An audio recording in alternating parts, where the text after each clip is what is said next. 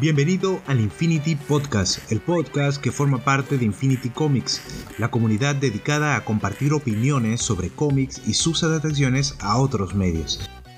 Escucharás opiniones, reseñas y recomendaciones de productos Marvel, D C, Image y otras editoriales independientes.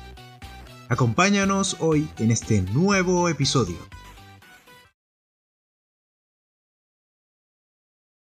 Bienvenidos a un nuevo episodio de Infinity Podcast, el podcast favorito de los que nacen, mueren y renacen como veinte veces, o las que haga falta.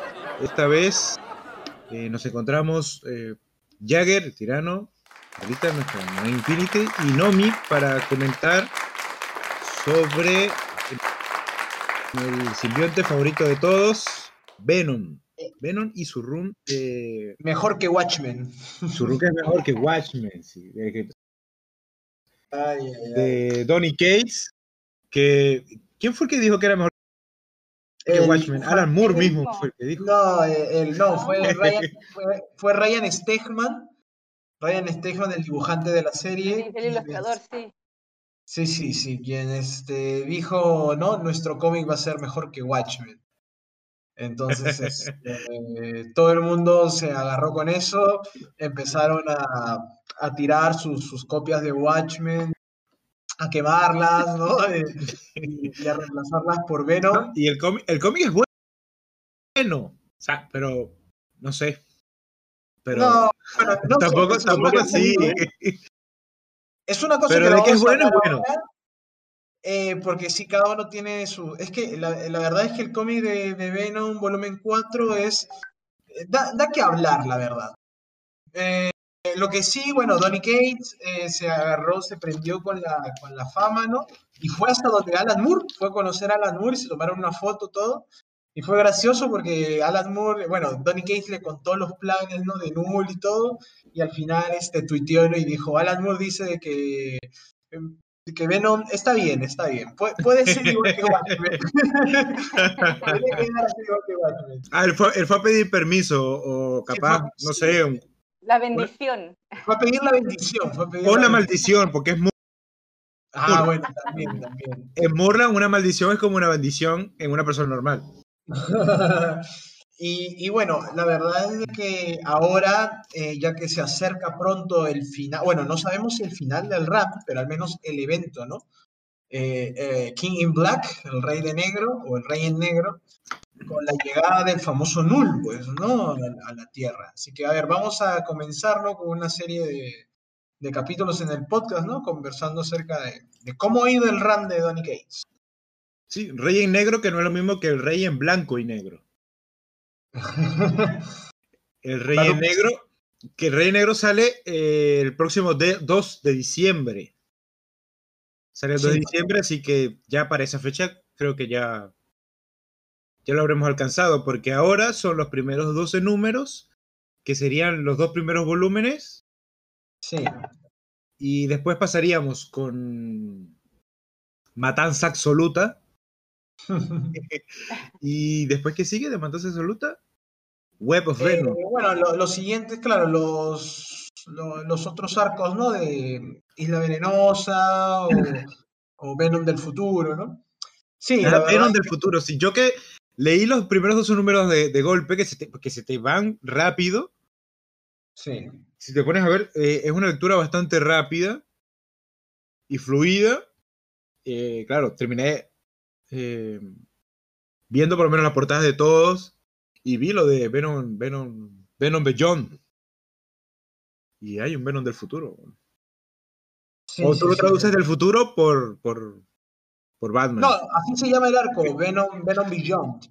Entonces, no sé, cada vez que le ponen Beyond a algo es este, del futuro, ¿no? Es una batireferencia. Sí. ¡Oh, no! ¡No, no por favor! Ya basta. Caíste, caíste. Te llevé hasta ahí y caíste, sí. No, no. Bueno, a ver quién comienza. Bien, entonces, ¿de qué, qué trata, ¿de qué trata el Venom de Donny Cates? Cualquiera puede... ¿Me perdonáis un momento? Sí. Simplemente hacer un pequeño, un pequeño... Porque yo el tema ese de me, mejor que Venom... Ay, mejor que Venom. Mejor que Watchmen. Yo siempre había pensado, es que ahora cuando me he enterado que es de, el comentario fue de Ryan Stegman, yo siempre había pensado que era una coña que teníais por ahí en la base. No, ah, no, no, no. No, no es, es que ahora, mientras que estabais hablando, lo estaba pensando y digo, fíjate tú, o sea, el Ryan Stegman este, porque claro, él lo dijo con los primeros números o, o cuando estaban a punto de salir el primer número. Cuando no, estaba a punto de salir el primer número. Lo, lo, dijo, lo dijo con dos cojones, nada más. Yo con... Sí, sí, sí, o sea, pero esa frase, el revuelo, porque si recordáis aquella época, el revuelo que montó en la, sí. bueno, en el corps, la base, todo el mundo, el cómic, mejor que Watchmen, un revuelo, y, y nosotros somos un pequeño rinconcito del mundo. O sea, la frase que dijo este señor es que fue la mejor publicidad que se la podía hacer al cómic. Sí. Y, igual pasó con, con a ver, con eh, Matanza Absoluta. Perdón, digo Matanza porque en España creo a Carnage le dicen Matanza, ¿no? Matanza, sí, no, Carnage. No, pero puedes llamarlo Carnage, ¿eh? No, no hay ningún problema. Bueno, eh, acá cuando iba a salir Absolute Carnage uno, me acuerdo que Stegman también se volvió a tirar otra frase y dijo, este va a ser el cómic más vendido superando a X-Men volumen dos número uno, el de Gimli. Y, y, y todos como que, ¿qué? ¿Qué? ¿Qué? Y uy, empezaron a comprar. Es que, hasta tirar esas coñas es que es, ya es publicidad ya. Después de treinta años sacan otro volumen de Venom y dicen que va a ser mejor que Doomsday Club. Que está más fácil, está más fácil. Está más fácil que ser mejor que Watchmen. Bien, pero ¿de qué, de qué trata el Venom de Donny Cates? Eh, pues trata de dioses espaciales, de... No, bueno.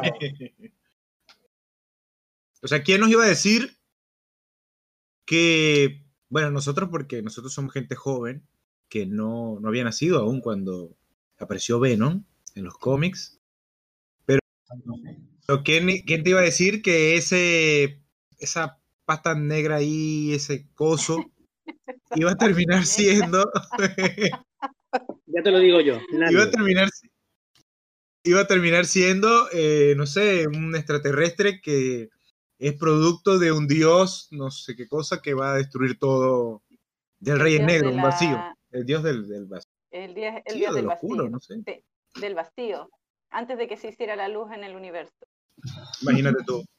No. O sea, yo nadie, no nadie. Y es... Bueno, es, es, cuando hablamos sí, de este tipo de, de personajes, un dios que existía cuando no existía la luz en el universo, mmm, Tribunal Viviente, Galactus, ¿por qué esta gente no se parte la cara con él? Claro. No, o sea... Es, porque no lo veía, lógico, no había luz. No había luz. También es verdad, también es no, verdad. O sea, de, de, hecho, de, hecho, no, de hecho, ni siquiera, ni siquiera se, de, de la luz es cuando no había nada. Él estaba solo. Era, eso es lo que él explica. Sí, la nada. Él era, era, la era nada. El Lich. El Lich. Pero él eso no puede ser ahí, porque Galactus estaba ahí flotando. Porque Galactus pasa, pa, eh, Galactus pasa de una iteración a otra, si mal no recuerdo, ¿no? Bueno, es que... No sé, pero a ver, estamos hablando... Bueno, sí que es verdad que ha estado encerrado hasta hace cuatro días, pero bueno, que cuando, cuando de pronto sale y este ser mmm, de pronto explosiona, se libera, ¿dónde están los grandes poderes del, del universo, no? Claro. Esa, a eso es algo, ha despertado uno de los grandes poderes del universo. Entonces, ¿por qué no, por qué no se hace algo? Sí, el, uni- el universo algunas veces... El universo algunas veces parece muy grande y otras veces parece muy pequeño, ¿no? El, ¿sí? El universo trabaja a su forma. Paulo Coelho. Ya no, por favor, no. No, por favor. Confabula, confabula. Claro, puede que confabule, sí, como puede que no. Que él, él tiene sus maneras de trabajar el universo. Exacto. De repente, le, no, no le estaba en una esquina que no estaba en la misma esquina del Tribunal Viviente. Pero, o, o no sé. Pero te estás se supone que él estaba cuando llegaron los celestiales, los celestiales cuando llegaron ya él estaba ahí. Y los celestiales empezaron a, a llenar el vacío, pensando que eh, necesitaba ser llenado con, con algo, con cosas, con creaciones. Con cosos, con cosos ahí. Es, sí, cosos. Eh, bueno, no sé, eh, la verdad es que Eternity, yo no, yo no sé muy bien cómo es que juegan los... los... Los, el, los grandes poderes abstractos, ¿no? Del universo como Eternity, Infinity y, y todos los demás, ¿no? Sí, algunas veces Jim Sterling este, nos, nos cuentan un poco, ¿no? Nos muestran un pedazo. Pero sí, siempre aparece un villano así de la nada y, y, y es como tipo como Dragon Ball, ¿no? Como estos, o como estas series, ¿no? Donde siempre hay un villano que era súper poderoso, sí. pero recién nos enteramos de él, sí. ¿no? Como Perpetua. Es como Perpetua. Yo siempre, nunca... siempre estuve, sí, yo siempre estuve, pero no me vieron. Sí, sí, sí, sí, sí. Este, a ver, ¿qué se puede hacer? Bueno, eh, ah, perdón, perdón. Sigue, no, no, te quería comentar, ¿por qué no haces un pequeño resumen de, de, del arranque de la serie? Sí, eso justo yo iba a decir. A ver, este Venom, primero que nada, eh, claro, es un personaje que comenzó como un secundario para Spider-Man y poco a poco, bueno, no sé si poco a poco, pero en realidad ganó mucha popularidad en los años eh, noventa cuando se inventó, ¿no? ¿O cuándo lo nació? Sí, bueno, Venom es del ochenta y ocho, pero su auge es de los noventa. De hecho, Venom, como lo conocemos ahora, es un producto total de los noventa. Sí, claro, él es de todo. Representa, mu- representa mucho esa década, sí. Y, y es de gracioso hecho, porque Venom incluso es eh, una de las razones por las cuales también existe Image Comics.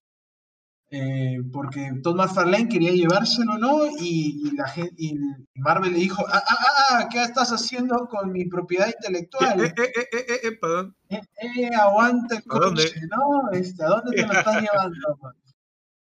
No, no, eso se queda aquí. Y fue así como Todd McFarlane luego creó Spawn, si mal no recuerdo. Pero bueno, la cosa es de que Venom nunca, nunca, lo han, nunca lo han tenido en cuenta más que ser el enemigo berserker, ¿no? Este de Spider-Man. Sí, de hecho cuando a ti te hablan de Venom, tú, tú de una vez lo relacionas con Spider-Man, ¿eh? El enemigo, el Spider-Man negro. El, claro, claro, el, yo me acuerdo que de niño yo decía el hombre el cucaracha. Simbionte, el hombre cucaracha. Sí, el hombre.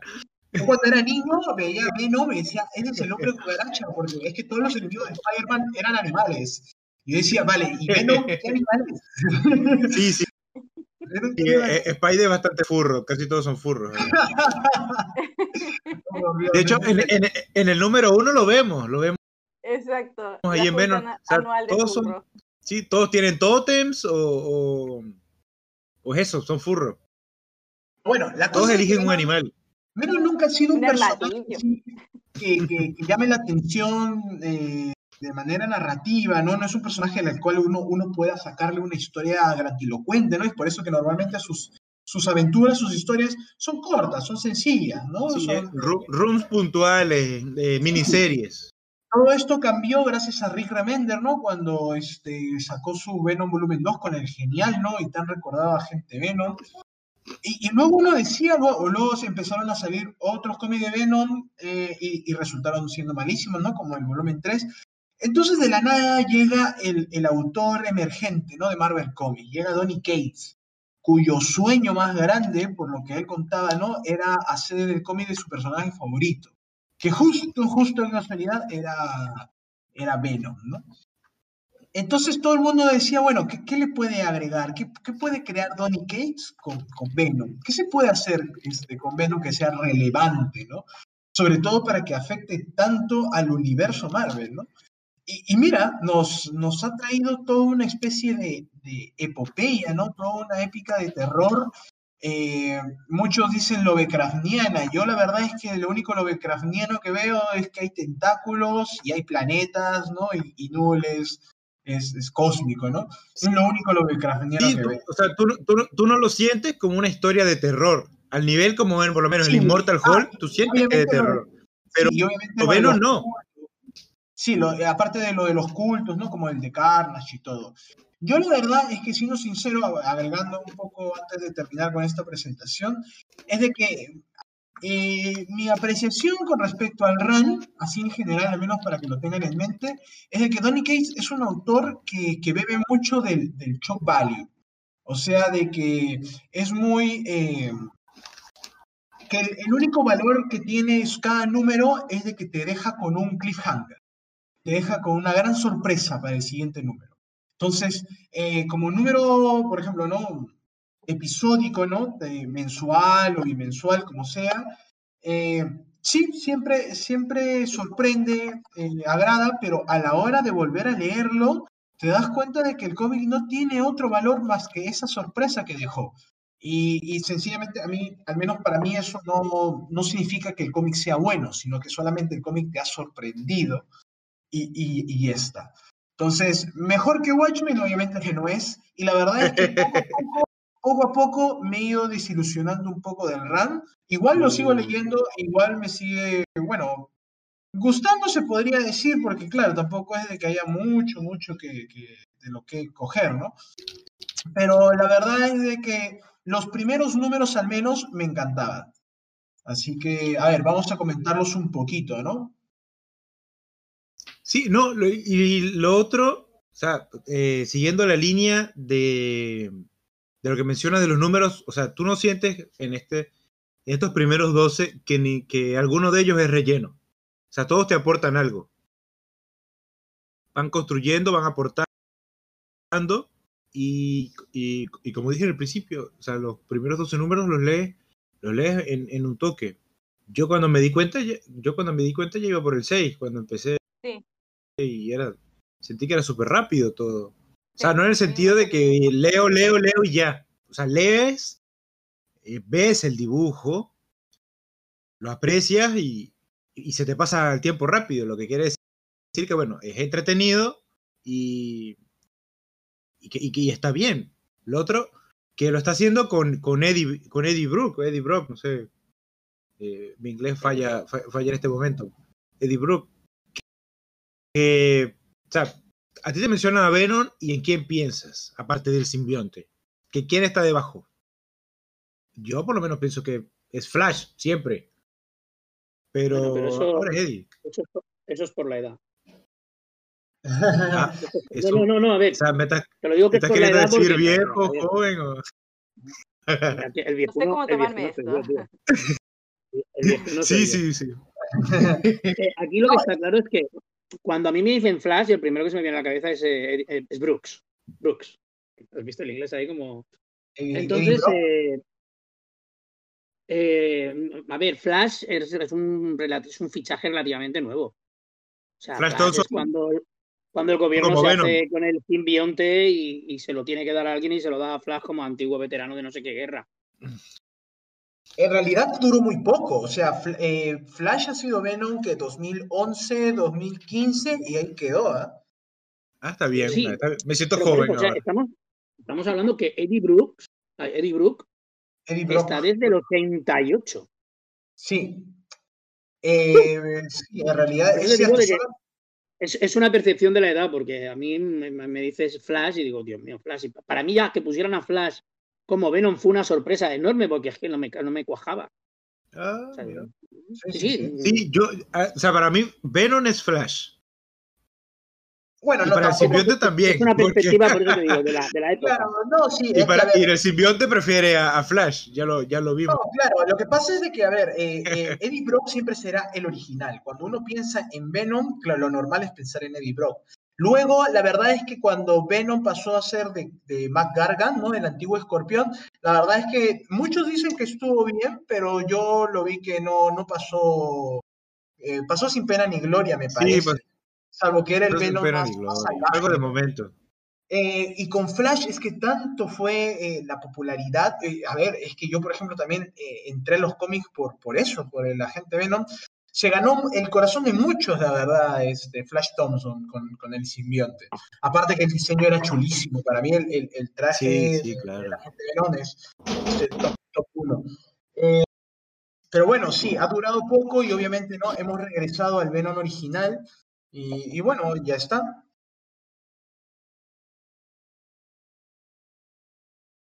Ah, vale, pensaba que os habéis ido. Ah, no, no, yo también. Hombre, a ver, yo de, de este, dejando ya el tema de Venom, porque ya te digo, es una percepción de, de, de, del tiempo. Eh, vosotros habéis crecido con, con Flash y yo crecí pues con Brook. Con Brook.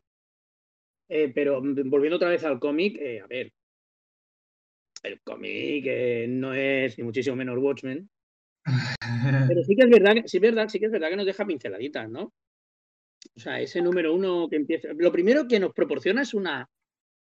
Es un pasado que hasta ahora siempre nos habían dicho que, que, que los. Eh, que, bueno, bueno, que los, los simbiontes pues venían de Klyntar y tal, pero tampoco nos habían contado mucha cosa más, ¿eh? Sí, sí, sí. Y aquí le dotan de una, de una mitología. O sea, aquí nos llegan a decir que el, el, el, el monstruito este que se enfrenta con Beowulf, no recuerdo quién es, eh, era un era un Klyntar, era un simbionte. Bueno, de hecho dicen que era Venom, ¿no? No, Venom no. Ah, bueno, era un simbionte de... de era un simbionte, o sea, ya de entrada le dan una mitología y te lo, te lo, te lo anclan ya en el pasado. Esto no es una cosa que ocurre de hace treinta, cuarenta años para acá. Eso es lo primero. Segundo, el dibujo acertadísimo. Sí, la verdad es que Ryan Stegman no me gusta mucho su arte, pero acá en Venom es que el tío se nota que, que se deja todo así, se ha dejado todo. Yo te lo iba a decir, en mí el dibujo, no, vaya, encuentro el estilo acertado. Luego hay muchísimos sí. homenajes dentro del dibujo. En la página cinco o seis del número uno tenemos un Venom envuelto de telarañas por todas partes, si os lo queréis mirar, la página siete del número uno, que es un homenaje, claro, a, a aquellas viñetas de McFarlane llenas de telarañas por todas partes. Ah, sí, sí, sí, sí. sí no, Entre, los, la, la elección de villanos, eh, cuando en el primer número ataca a Jack O'Lantern, si te fijas es que los villanos... ¿Eh? No, sí, justo te iba a decir que eh, Jack O'Lantern... Sí, más, normalmente... más, una, más que una reunión de villanos parece que sea Halloween esto, ¿sabes? Sí, a ver, tiene ese efecto de que hemos cogido a gente que, que, no, que no son los villanos tampoco normales, ¿no? Hasta ahí te, te dan ese un poquito toque fantasmagórico.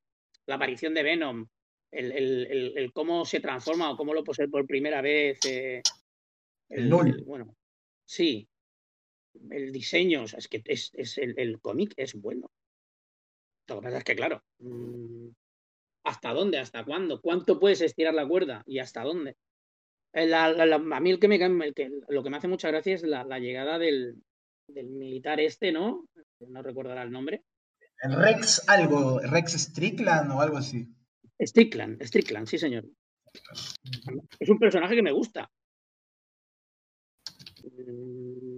Con poca ética, con las cosas claras, aunque después, bueno, pues se descubre que no es exactamente el compañero que, que decía ser, ¿no? Ah, sí, Pero, sí. Claro. Bueno,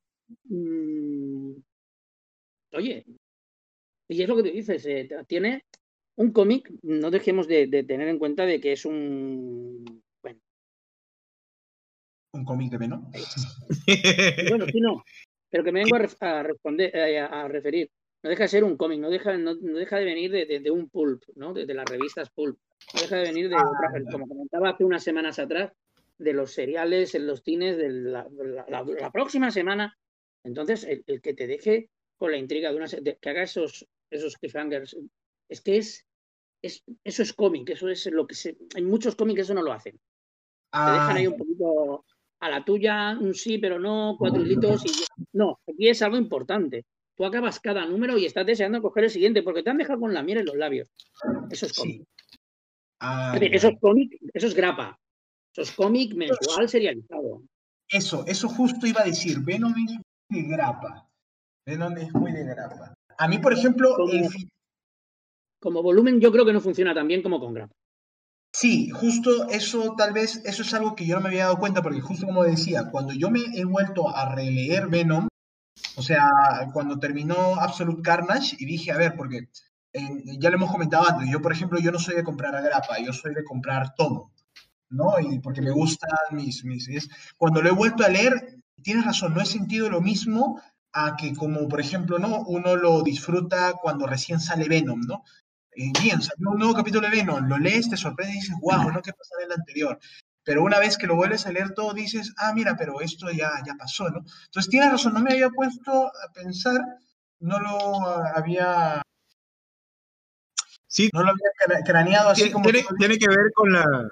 Tiene que ver con la narrativa que sí. eh, Donny Cates, la forma de escribir. O sea, sí, no sí, es. Sí, por supuesto. Tú, tú, tú que por lo menos que eres fan de, de Hickman, estás acostumbrado al de Comprehensive Storytelling, que te van contando las cosas de a poco y se va alargando, sí. alargando y van entrando otras cosas. Es muy diferente. En cambio, acá claro. es sencillito.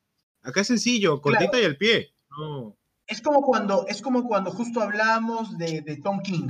Tom King, por ejemplo, es de estos autores que, que tienes que esperar a que la serie termine para que lo puedas leer y digas, ah, mira tú, porque si lo lees de número en número, pues no te estás enterando de nada porque todo es a la larga, ¿no? En cambio, con Donny Cates, eh, sí, es número tras número tras número. Algo que, por ejemplo, a mí me encantó fue el final del capítulo tres, cuando, cuando todo está supuestamente perdido porque está llegando el dragón de Knull y de la nada aparece este, Miles Morales por detrás, ¿no? Y, sí. Ahí fue y esa que, parte fue como, ¿what? Sí, sí. Oh, ¿what? Y, y, muy buena, muy buena, me acuerdo. A mí me gustó esa viñeta. Bueno, esa página, porque fue una página entera. Sí, la página es buena, pero a mí eso es una cosa que me, me patina un poquito en el, en el cómic, ¿no? Y, que haya metido a Miles. Por ejemplo. No, en el capítulo dos fue, perdón. Capítulo dos, sí, capítulo bueno, dos. Es el final del dos y el, aparece en el tres. Eh, uh-huh. Pero realmente un cómic de estas características, si queremos hacer, porque además él lo ha dicho, que quería acercarse más al terror que a la narrativa superheroica. ¿Metes un, metes un Spider-Man? O, o sea, sea, tienes a Venom. Es que, ¿qué tiene sí. que ver? Es que no, no, no me cuadra o sea, personaje. Pero tú, con el pero dragón, tú sientes con que, por lo, por lo menos estos doce números, tú sientes que ya hayan sido de terror. O sea, si dicen un género, tú dices, esto es terror. No, es que más terror es inmortal. Yo no, no. Por eso, yo veo eso como más, más suspenso. Es, es dark en el sentido de que, eh, no sé, es más introspectivo, más habla más. O sea, el tema recurrente aquí es la soledad. O sea, no puedo estar solo, tengo que estar con alguien. Que es una forma de, bueno, de, de, de hacer más cercana la idea de que tú entiendas lo que es un simbionte. Uh-huh. Porque un simbionte eh, no es más que, a ver, algo que está asociado, algo que está asociado a otro en una simbiosis. Eh, Google no me ayudó a que una simbiosis que es la asociación íntima de organismos, una relación de ayuda o apoyo mutuo que se establece entre dos personas o entidades. Simbionte sería aquel y ente que... Que, que, que, que practica la simbiosis. Ayuda mutua entre una dos. Relación estrecha y persistente entre organismos de diferentes especies. Ajá. Y es lo que vemos con, con, con, el, con, con Venom, llamando Venom a precisamente el simbionte como tal, a cómo incluso, que lo vemos en los primeros doce números, eh, descubrimos que fue él que en su mente o, o corporalmente, no sé cómo explicar esa parte, había hecho que Eddie lo sintiera que lo necesitara para vivir los dos juntos, que fue lo que entendí con lo del cáncer, cuando, uh-huh. cuando le reclama y todo. O sea, los temas recurrentes son la soledad, eh, tener que estar con alguien sí o sí, o sea, no, eh, tenerle miedo, terror a, a estar solo, volvemos, volvemos jugar con la necesidad, mismo, ¿eh? Pero no, yo no sé. Terror. En Marvel tenemos un pabellón de, de personajes importantes. Lo que digo importantes es que no son cuatro o cinco, son muchos. Sí. Y a nivel de secundario, tú me puedes poner aquí una Elsa Bloodstone, que a lo mejor no tiene, mmm, bueno, el pasado que tienen, bueno, Miles Morales tampoco es que tenga mucho pasado con Venom, pero bueno. Eh, pero mmm, cualquier otro cazador de monstruos, o incluso un Doctor Extraño, ¿vale? Y yo me lo veo que en, en la historia puede ser recurrente. ¿Vale? Porque la historia va de eso, va de dioses, va de magia, va de... ¿Spiderman? Yo es que soy un poco, soy un poco negativo para estas cosas, ¿eh? A mí cuando... Sí, no, a ver, no. Está claro que, que Venom es un Spiderman... También es una forma... Sí, ta- también es una forma de mostrar de que, bueno, que forma parte de un universo mayor y, claro, es como una pregunta que se hace de uno, es que, ajá, ta- salió este dragón, está... destruyendo todo, es inmenso, se ve de aquí a veinte cuadras y ni un vengador aparece nada. Sí, no, más bien creo que por ahí le, leí, me, si no me acuerdo. Entonces, más eh, los vengadores no estaban. Dice que planeta, estaba los vengadores no estaban porque en ese momento sucedía lo de los estaban? celestiales de Aaron. Ah, ya, los celestiales de Aaron, no, sí, estaban por otro lado. Sí. Eh, sí. Se supone que en la misma ciudad. No veas que salado, ¿eh? Sí, hay que ser salado porque no estaba... Celestiales por un lado y un dragón alienígena por otro. Uf. Sí, sí, y los Cuatro Fantásticos aún no habían regresado y obviamente esto no es un trabajo para Spider-Man, ni Daredevil, ni ninguno de los otros gigantes, ¿no? Que, que hay en Nueva York. Es que en Nueva York hay superhéroes. la bruja. Sí, es que en Nueva York... Sí, no, a ver... Que, cada que dos cuadras que... hay uno. Exactamente, enti... ya te digo, más que otra cosa, porque el... supongo que lo reunieron a estos dos personajes porque necesitan crear más lazos entre ellos. Y hay un lazo que es el de Spider-Man. Ya te digo, Venom no deja de ser otro Spider-Man. Eh... Y, y supongo que es crear más lazos que hasta ahora no los tienen, ¿no? Entonces, sí. Pues bueno, hay que, dar, hay que darle sí. minutos en esto. De hecho, el, la experiencia que tiene Miles con Venom fue eh, lo que hizo. Que, o sea, él apenas vio a Venom, se fue de una contra él y le reclamó lo de la mamá y lo del papá. Pero creo que eso uh-huh. tiene que ver más con el Venom del Ultimate. Sí, eso es algo que nunca entiendo. ¿Por qué se la agarran con el personaje del otro universo si no es del mismo universo, no? O sea... Son los recuerdos que tiene él, claro. Es que... Claro, sí. Lo que sí a mí me gustó, claro, es que chirría un poco, ¿no? Como que eh, es muy disociativo, ¿no? Meter a Miles con Venom, pero creo que ahí también está lo, lo, lo atrayente, ¿no? Lo... No, y estuvo, no, estuvo dos es, números, ¿no? Hay que ver Venom con Miles, cómo puede funcionar eso, ¿no? Que, y, y bueno, al menos eh, a mí me gustó los, esos, esos episodios porque creo que de, fue con ellos, ¿no? Toda la, toda, al menos toda esta pelea con el dragón, ¿no? No, a mí de esos episodios lo, lo otro que, que... me gusta ¿Sí? es la relación del simbionte con Knull. O sea, de pronto el simbionte de ser algo temible, ¿sabes? Que es el simbionte. Ah. Eso es Venom. Y la relación con Knull, de pronto lo ves totalmente sumiso, acobardado, Dios mío, claro. Es un sí, ahí chiquitito él, ¿no? Se volvió un gusanito prácticamente. Y... Sí, sí, o sea, se, se le ve, con perdón de la expresión, pero se le ve mmm, flácido. Sí, este, es la primera vez que veíamos dibujado a Venom de esa manera, ¿no? Con esos ojos, con esa cara, ¿no? Bien, bien... Muy, muy raro, muy raro. Sí, bien de stand de Shaman King, así chiquitico... Y ahí atrás, sí. Buena, buena. ¿Te has dado cuenta cómo siempre sacamos referencias de anime eh, o de manga en, en sí. los cómics?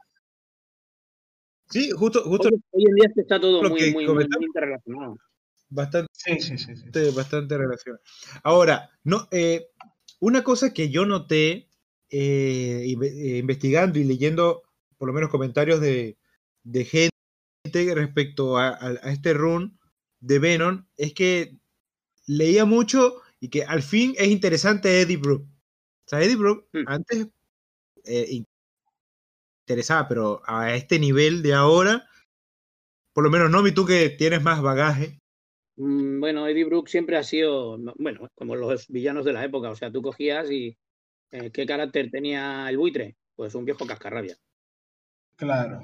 ¿Qué carácter tenía el Doctor Octopus? Pues un científico loco que se le habían clavado los el exoesqueleto este con los cuatro brazos. Cogías a Rino y ¿qué era? Pues un demente. Cogías a... Y eran todos tíos que estaban tarados o que... Eran planos, me vengo a referir. No, no, no tenían... Sí. Un... Eddie a, a, le ha hecho falta crecer como personaje durante muchos años y que le den series pues como los doce, como el, el Venom actual que estamos hablando, el uh-huh. Venom cuatro, para que para que crezca, o sea, eh, desde el primer momento lo ves que es un tío, eh, en las primeras viñetas del cómic lo ves que duerme mal, que se tiene que medicar, no sabemos si esas pastillas que toma si son eh, relajantes o son eh, hacer, o sea, o son drogas. Eh, claro.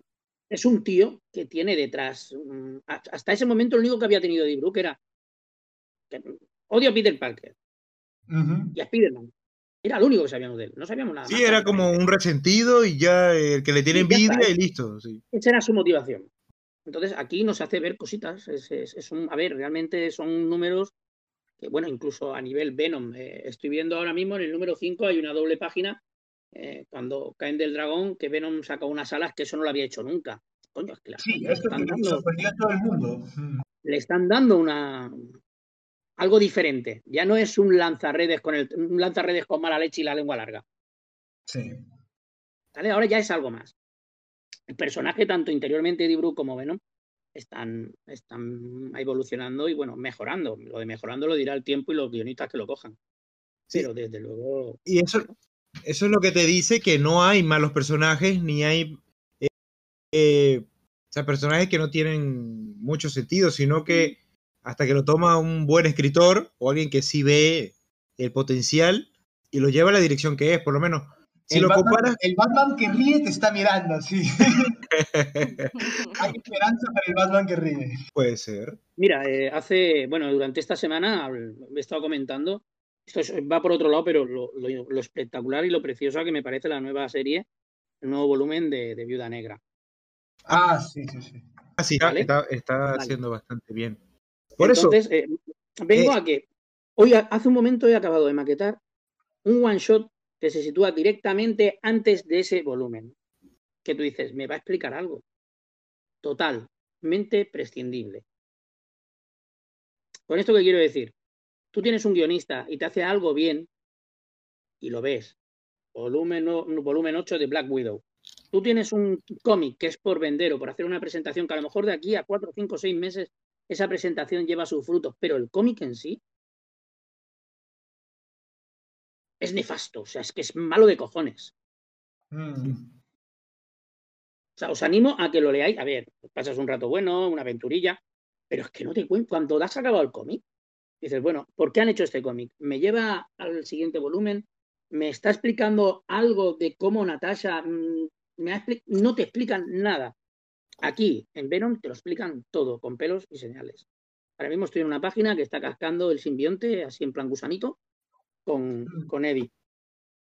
Y están, sí, porque por lo, estando, están hablando. Por lo menos, porque lo comparas con otra etapa de Venom que fue popular, como la de Rick Remender, pero ves que lleva a Venom a una dirección completamente distinta a la que estamos viendo acá. Y termina siendo popular, o termina siendo entretenido, interesante, porque ha sido bien llevado, bien ejecutado, bien narrado, bien explicado. Sí, lo que, lo que pasa es de que él lo está haciendo relevante. Algo que justo claro. eh, hemos estado hablando es de que, por ejemplo, ¿por qué fue tan popular Flash Thompson, no? Porque es el único portador de Venom que, que, que caló en la, en, la, en la fanaticada. Y es porque le dieron un desarrollo de personaje. Un desarrollo incluso más que el que tenía Eddie Brock con tantos años desde su creación, ¿no? Porque como dice, ¿no? Eddie Brock, ¿quién era? Ah, solamente era el... como ya mencioné antes, era el berserker resentido que estaba, que siempre perseguía Spider-Man, ¿no? Cuando quitaron a Eddie Brock eh, y, y entró Matt Gargan fue peor todavía, porque literalmente era un monstruo, era un monstruo sin, sin mente, era una bestia. Y, y obviamente nada de desarrollo. Entonces luego llegó Flash, llegó este Remender, ¿no? Y con Cullen Boone y con todos los demás escritores guiaron a, a, a la gente Venom, ¿no? Por, por un camino, por un buen camino. Ahora Donny Cates ha hecho lo mismo, pero con Eddie Brock. Al fin le estamos dando relevancia, al fin estamos haciendo un desarrollo de personajes. Por fin, eh, Venom es un personaje importante para el universo Marvel y eh, mucha gente esto le choca, pero es normal que le choque porque nunca has visto esto. Es como que de la nada empiezan a ser relevante, no sé, eh, a ver... Eh, Marvel siempre redime a sus villanos, ¿eh? eh no sé, a Batroc, inclusive a Batroc, eh, para el que lo conoce, ¿no? El, este saltador. eh, por ejemplo, yo me acuerdo de que en Gwenpool eh, estaban dándole un poco más de desarrollo al personaje. Y normalmente Batroc es, un pers- es de esos villanos que tú lo verías, no sé, en una, en una página, en unas viñetas de pelea entre un min- montón de villanos y no importa si lo mataran ahí, ya, pero eh, ahí le estaban dando un poco más de desarrollo al personaje. Y bueno, sí, hay un número de, eh, de Black Cat que se lo dan entero a Batroc. Ah, sí, perdón, es que no estaba leyendo Black Cat, pero sí, creo que Batroc... Pues hay, hay un número que se lo dan entero. Una, Felicia y él cascando todo el número, bueno, y haciendo de las suyas. Pero bueno, si dan un número entero a Batroc, ostras, cuidado. Sí, no, este tío, bueno, en las manos, en las manos de un buen guionista, la chica ardilla le puede ganar a Thanos. Podría pasar, ¿no? Es, es cierto. Ha pasado, ¿no? Ahora que lo dices. Sí, pasado, pasado. Sí, la chica de ardilla le ha ganado a todos. Este, buen punto, eso es un buen ejemplo, por ejemplo, lo de la chica ardilla. Pero bueno, este, ¿qué más? ¿Qué más ahora, nos ha dejado? Un, una cosa que habría que aplaudir de Donny Cates es eh, la documentación que ha tenido. Esas referencias al pasado, eh, ah, sí. Cómo recoge varias cosas de la historia de Venom y las, y las utiliza. Que no es algo que muchos hagan ahora, ¿no? Es que no solo de Venom, tío, es que vemos hasta Thor. Te juro que a mí, ¿en qué capítulo fue ese que, que descubrimos que el que estaba luchando eh, con el, el, el celestial este, que en realidad era Knull, porque eh, Gore, Gore entonces al final lo que tenía en, en la saga de Thor era un simbionte, ¿no? Era un simbionte, la espada al final era... O sea, la necroespada, la necroespada era Knull también. O sea, en el, eh, para ver, en el cuatro, número cuatro. Sí. De hecho, yo apenas eso... vi esa viñeta, me fui a ver Thor de una y busqué y, y tal cual, eh, están...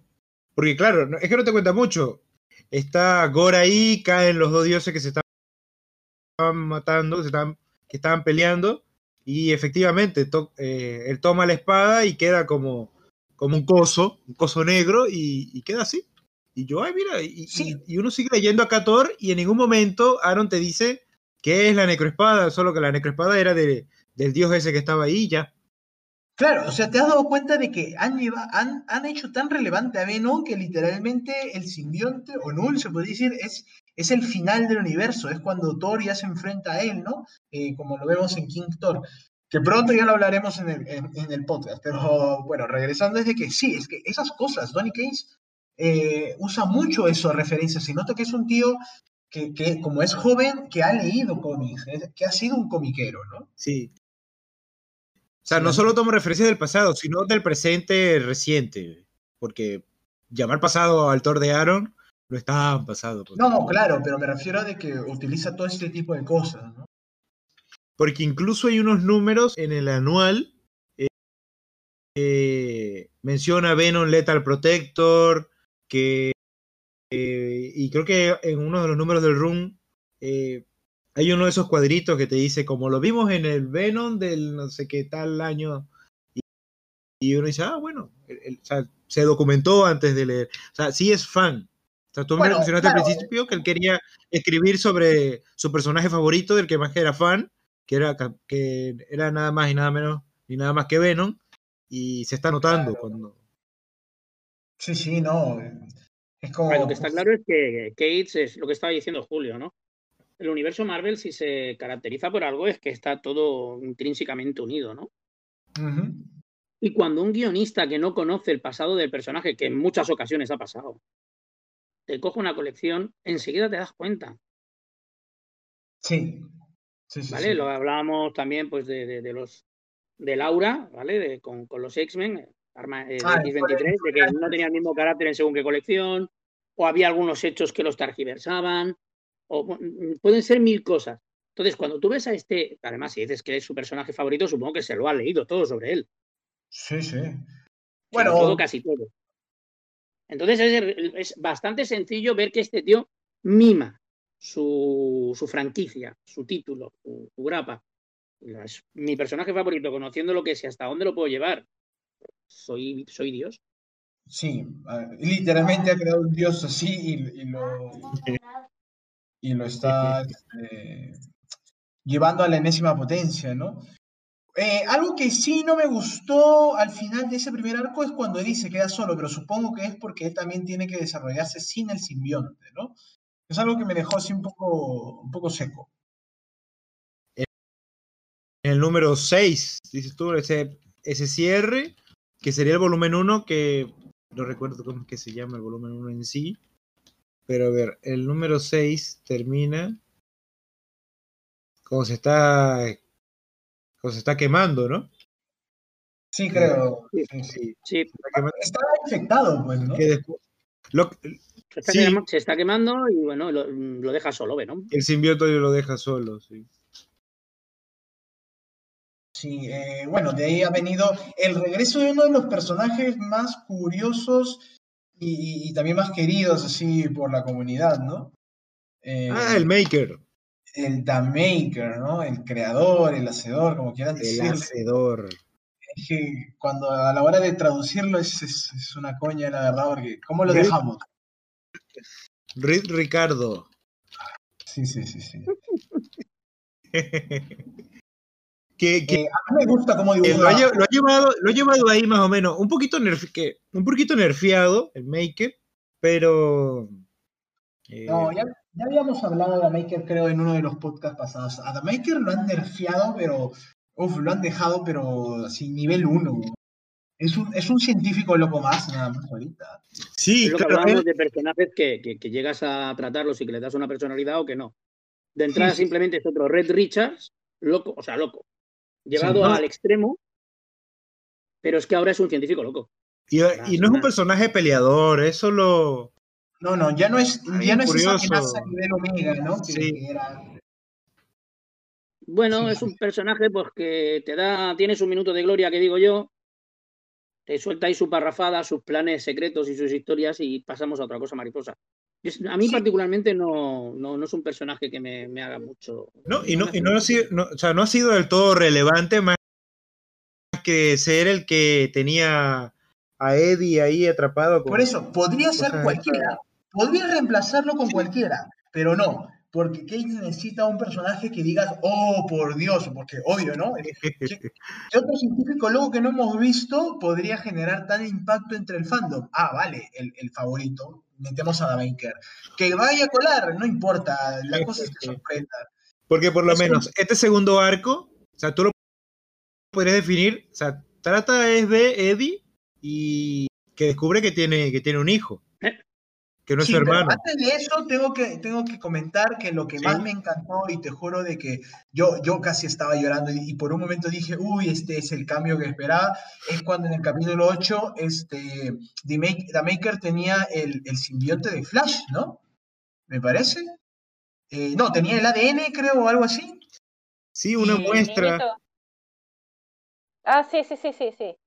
Sí, una muestra, ¿no? Y de la nada, este... Eh, Eddie se viste con la armadura del agente Venom y, oh por Dios, pensé que había, eh, había viajado en el tiempo, así, es que fue tan espectacular, y eso por ejemplo también es bastante Donny Cates, ¿no? Meterte, meterte la nostalgia ahí.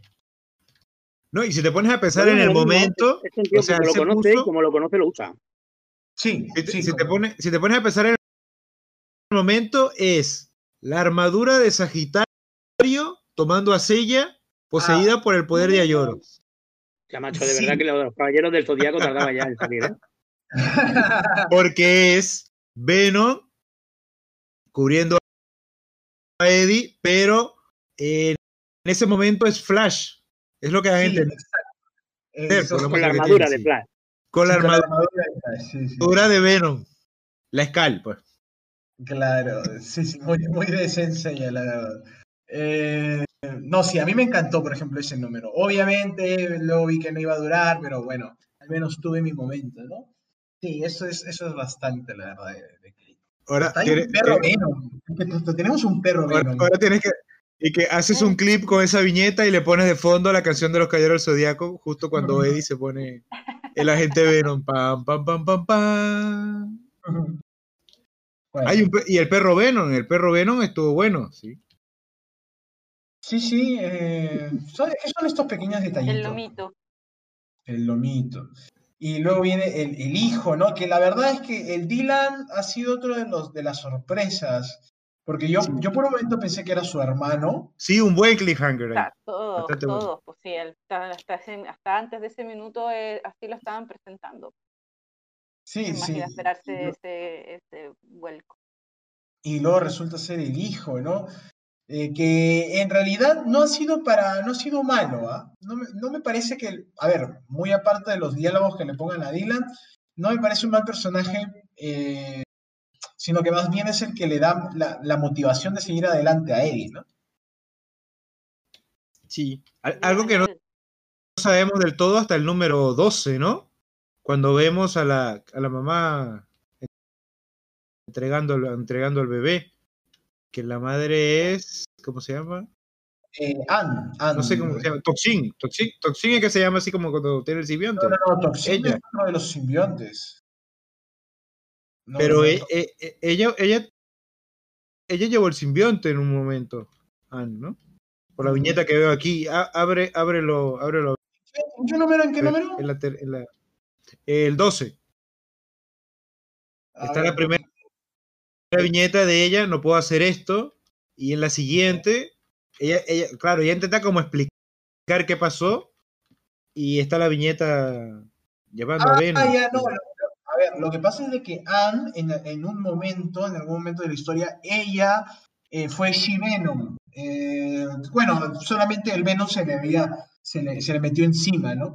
Tal vez, lo, claro, lo que ella cuenta es de que en ese entonces ella estaba embarazada y tenía miedo, y por eso, y como, y como Eddie en ese entonces aún seguía siendo un villano, aunque creo que ya había pasado a ser antihéroe, este, ella le entrega el hijo, ¿no? Pero no, no, no, ella, ella fue Venom también. En, en algún...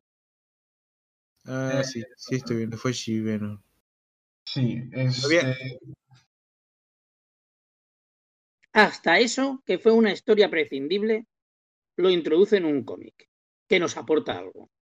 Sí. Sí, sí, sí. sí. Claro, lo de She Venom, no, es que yo es que no lo he leído. No lo he leído, es que sabía que había existido en cierto... Venena. Porque he visto algún dibujo, pero no me acordaba ni de la viñeta, fíjate lo que te digo. Veneno y Venena.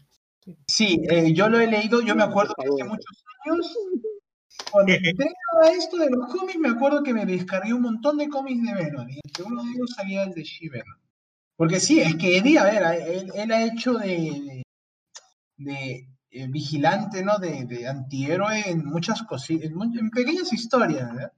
En Protector Letal. Bueno, Protector Letal es uno de sus más conocidos. Pero sí, a, por ahí en una, en una de las historias creo que se podía ver. Pero es, es otra, es un intento de Lethal Protector. Es un intento, el, el primer intento de hacer un personaje, de, de dotarle de cierta sí, sí. dignidad al personaje, por lo menos, ¿sabes? Sí, sí me acuerdo, sí me acuerdo. Pero no, tampoco es una historia. Son aquellas historias de los noventa que sí quieren hacerlo bueno, hostia, te digo yo. Sí, sí, son olvidables, son solamente para entretener. Por eso te digo yo. Yo, mira, yo te puedo decir de que yo me he leído, yo me acuerdo que lo descargué de Arsenio Lupin, me acuerdo todos los cómics de Venom que existían, uh-huh. y me los leí todos. Pero tú me preguntas algo de cualquiera de ellos y te juro que solamente me acuerdo a Eddie Brock y Venom eh, pe- pegándose con hombres rata en una en un este en una alcantarilla y contra las tortugas. Pero es que seguramente no hay mucho más que recordar. Por eso, exactamente, no hay mucho más que recordar. Y me acuerdo de que lo dibujaban a Eddie así a lo Rob Liefeld, ¿ah? O sea, yo con ese cuerpo que se manejaba Eddie Brock, yo no creo que necesitaba un simbionte así, ¿ah? Porque podía repartir hostias. Uf, como panes, porque es que sí, era, era muy noventoso, muy noventoso. Sí, bueno, eso es. Eh, Venom le dan, le empiezan a dar protagonista en una, protagonismo en una época en que realmente eh, los cómics eran todo diseño, todo splash page, todos los hombres súper fuertes y todas las chicas súper sexys, ¿vale? Sí, sí, sí. La única importancia de los cómics en esa época, o casi la única importancia, eran los guantazos que se pegaban por viñeta. Sí, eh, sí, tiene, sí, sí. A lo mejor, a lo mejor ahí llega el, el por qué Thompson eh, encaja también con el personaje y por qué tan rápidamente se hace con el, con el fan, ¿no? Porque con Thompson sí que empieza a haber eh, una serie de interacción del personaje, empieza a haber diálogos, es comprensible lo que hace, cosa que hasta ahora, pues bueno, pues lo que dice eh, Julio, ¿no? Me aparecen unos hombres ratas, pues los ahostio. Me aparecen sí. unos hombres ranas, pues los ahostio. Me aparecen sí. unos bathombres, pues los ahostio. Sí. No, y, y ¿vale? a, a, a Venom que le pasaba eh, en cierta forma como Hulk, que por lo menos en el colectivo, en el pensamiento colectivo, en lo en general, tú lo asocias con, con golpes, eh, desastre y, y, y ya. Eh, salvajismo. No a ese nivel, pero a destrucción, sí. La destrucción, sí. Exacto, exacto. Eh, sí, es que eso es lo bueno cuando a un personaje le hacen un giro, ¿no? Es como yo me acuerdo cuando, a ver, eh, es, este tipo de ejemplos, ¿no? De giros con los personajes, eh, eh, sin ir muy lejos, ¿no? Eh, Immortal Hulk, como es de que, a ver, eh, Hulk, eh, en realidad Hulk es muy de terror, pero siempre nos lo habían presentado como este personaje de, de puro golpe, ¿no? De pura, de, que, un personaje de demolición. Pero sí. el giro que le han puesto, eso, eso sí es un, un cómic de terror, al menos, al menos para mí y para muchos. También ayuda mucho en arte. Otro cómic, por ejemplo, donde también se hacía un giro con el personaje era con el Capitán América. No sé si ustedes han leído el run de Rick Remender también. El ah, volumen, sí, no. sí. El volumen siete, el Capitán el América, Remender, sí. era, era, es que yo lo leía y decía, esto no parece el Capitán América, esto parece, no sé... Eh, iba a decir Flash Gordon, pero no, es que era muy muy, muy cósmico extraño. En su momento cuando empezó No, cómico no, si era trágico. No, no, no cósmico, cuando, cósmico, así como... Ah, como cósmico. En el sentido cuando, cuando está en la... ¿Cómo que se llama esa zona? Viaja donde estaba, la, la, donde estaba sola, sí, al viaja a este mundo, sí. ¿No? Y, y, y, y pierde a, a Sharon, ¿no? Supuestamente en ese momento creo que sentía que moría y, y, y, y tiene un ah, hijo. Vale, esta estaba dibujada por, por, por Romita, ¿no? Por Romita, sí. La, una de las pocas veces sí, que me ha gustado. Sí, sí que leí algún número, sí. Sí, sí, yo lo leí a pesar de Romita. Y estuvo sí, bien. No, ¿qué os pasa con Romita? Oye, a mí Romita me gusta. No, a mí me gusta, sí. Te... Por eso. Soy rarito, pero ya sé. Fue, fue cumplido, fue cumplido para... No, no, yo, yo sí tengo Romita. Que ser sincero. Yo, yo Romita no, no lo paso, pero debo de admitir que eh, Romita hay cómics donde sí dibuja muy bien. Eh, o, o sea, su estilo me gusta y el Capitán América Volumen siete fue uno de esos. Y, por ejemplo, tú decías, esto no parece mucho de Capitán América, porque tú, Capitán América, tú dices, ah, se va a enfrentar contra Red Skull, contra Zemo, sí. ¿No? Contra, sí, pero eh... bueno, eh, eh, eh, seguía siendo el Capitán América. Claro. A ver, bueno, te explico. Eh, claro, eso es lo importante. De, el... lo importante, de repente puedes llevar un personaje a una dirección completamente Yo, distinta mira, a donde lo han llevado otros autores, pero en la caracterización seguía siendo el mismo. Tuve la suerte de que un compañero mío, tenía yo, era muy jovencito, no sé si llegaba a los, diez, a los quince, dieciséis años, un compañero mío me dejó las grapas que tenía, bueno, los cómics que tenía de Capitán América, y ahí ya se veía el paso de Capitán América a Nómada. No ah, sé si os suena de algo. Sí, sí, sí. ¿Vale? No ahí, ahí, ahí, sí, ahí es donde un personaje cambia. Me vengo a referir, el Capitán América lo puedes poner en el espacio, lo puedes poner en la dimensión Zola o aquí, que si el Capitán América, pues es el Capitán América, no te va a ofrecer nada más. En esta saga, por ejemplo, cuando el Capitán América se siente desencantado de su gobierno, esto venía dado por la actuación, por, o sea, por la situación política de aquel momento en Estados Unidos. Se encuentra desencantado con su gobierno y cómo le miente, mentirle es, es mentirle al público, es mentirle al americano. Uh-huh. Él deja el escudo y se convierte en nómada. Es un paso adelante. O sea, eran pasos, eran, otro, eran otros cómics, eran más, un, muchas veces sí. Lo digo, que en aquella época eran más sencillos, ¿no? Pero sí que eh, se hace evolucionar al personaje hacia adelante, ¿no? ¿Vale? Sí. No, eh, puedes querer a tu país, pero no tienes, porque la bandera no te tiene que representar. Crees, quieres a las personas y crees en las personas.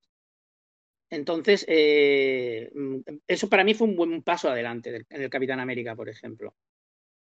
Y bueno, y para unos es una, una bandera, para otros es un, o tu gobierno te, te deja tirado, para otros, pues en el caso que estamos hablando de Brooks, pues eh, es un hijo, o, o bueno, descubrir a, que tu simbionte te ha dejado tirado.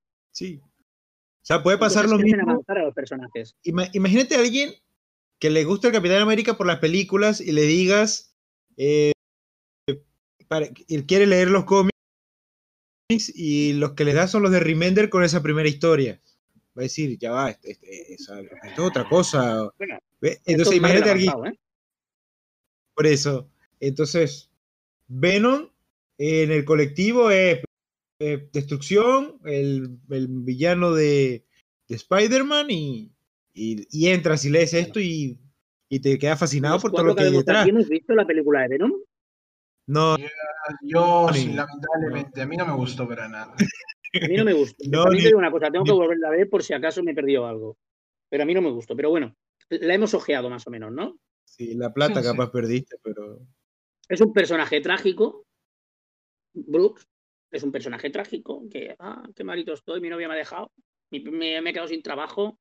Que será la primera vez que nos pasa eso, ¿no? Pero Éramos claro... Sinceros.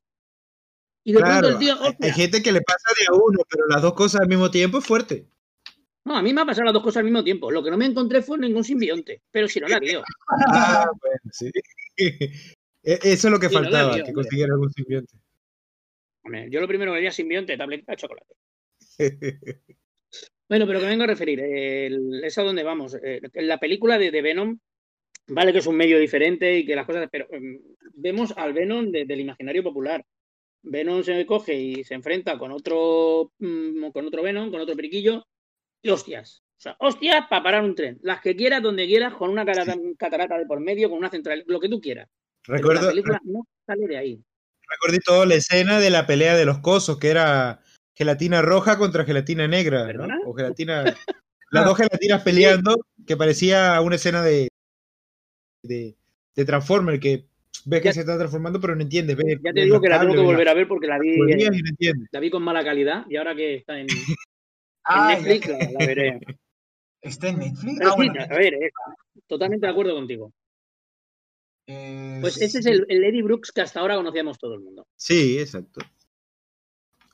Y, ahora, y... cualquiera que haya visto la película, le metes el volumen cuatro y se queda a cuadros. ¿Qué me estás contando, sabes? O sea, el, el volumen cuatro también es para marvelitas avanzados, eh, cuidado, que no... Sí, sí, eso, a ver, por ejemplo, yo, yo me acuerdo de que yo a, a Carlita ayer se, les decía, si van a leer Venom, primero, por ejemplo, mínimo tendrían que leer este Thor, Thor del uno al once, ¿no? O al yo menos... ya lo había leído, sí, pues.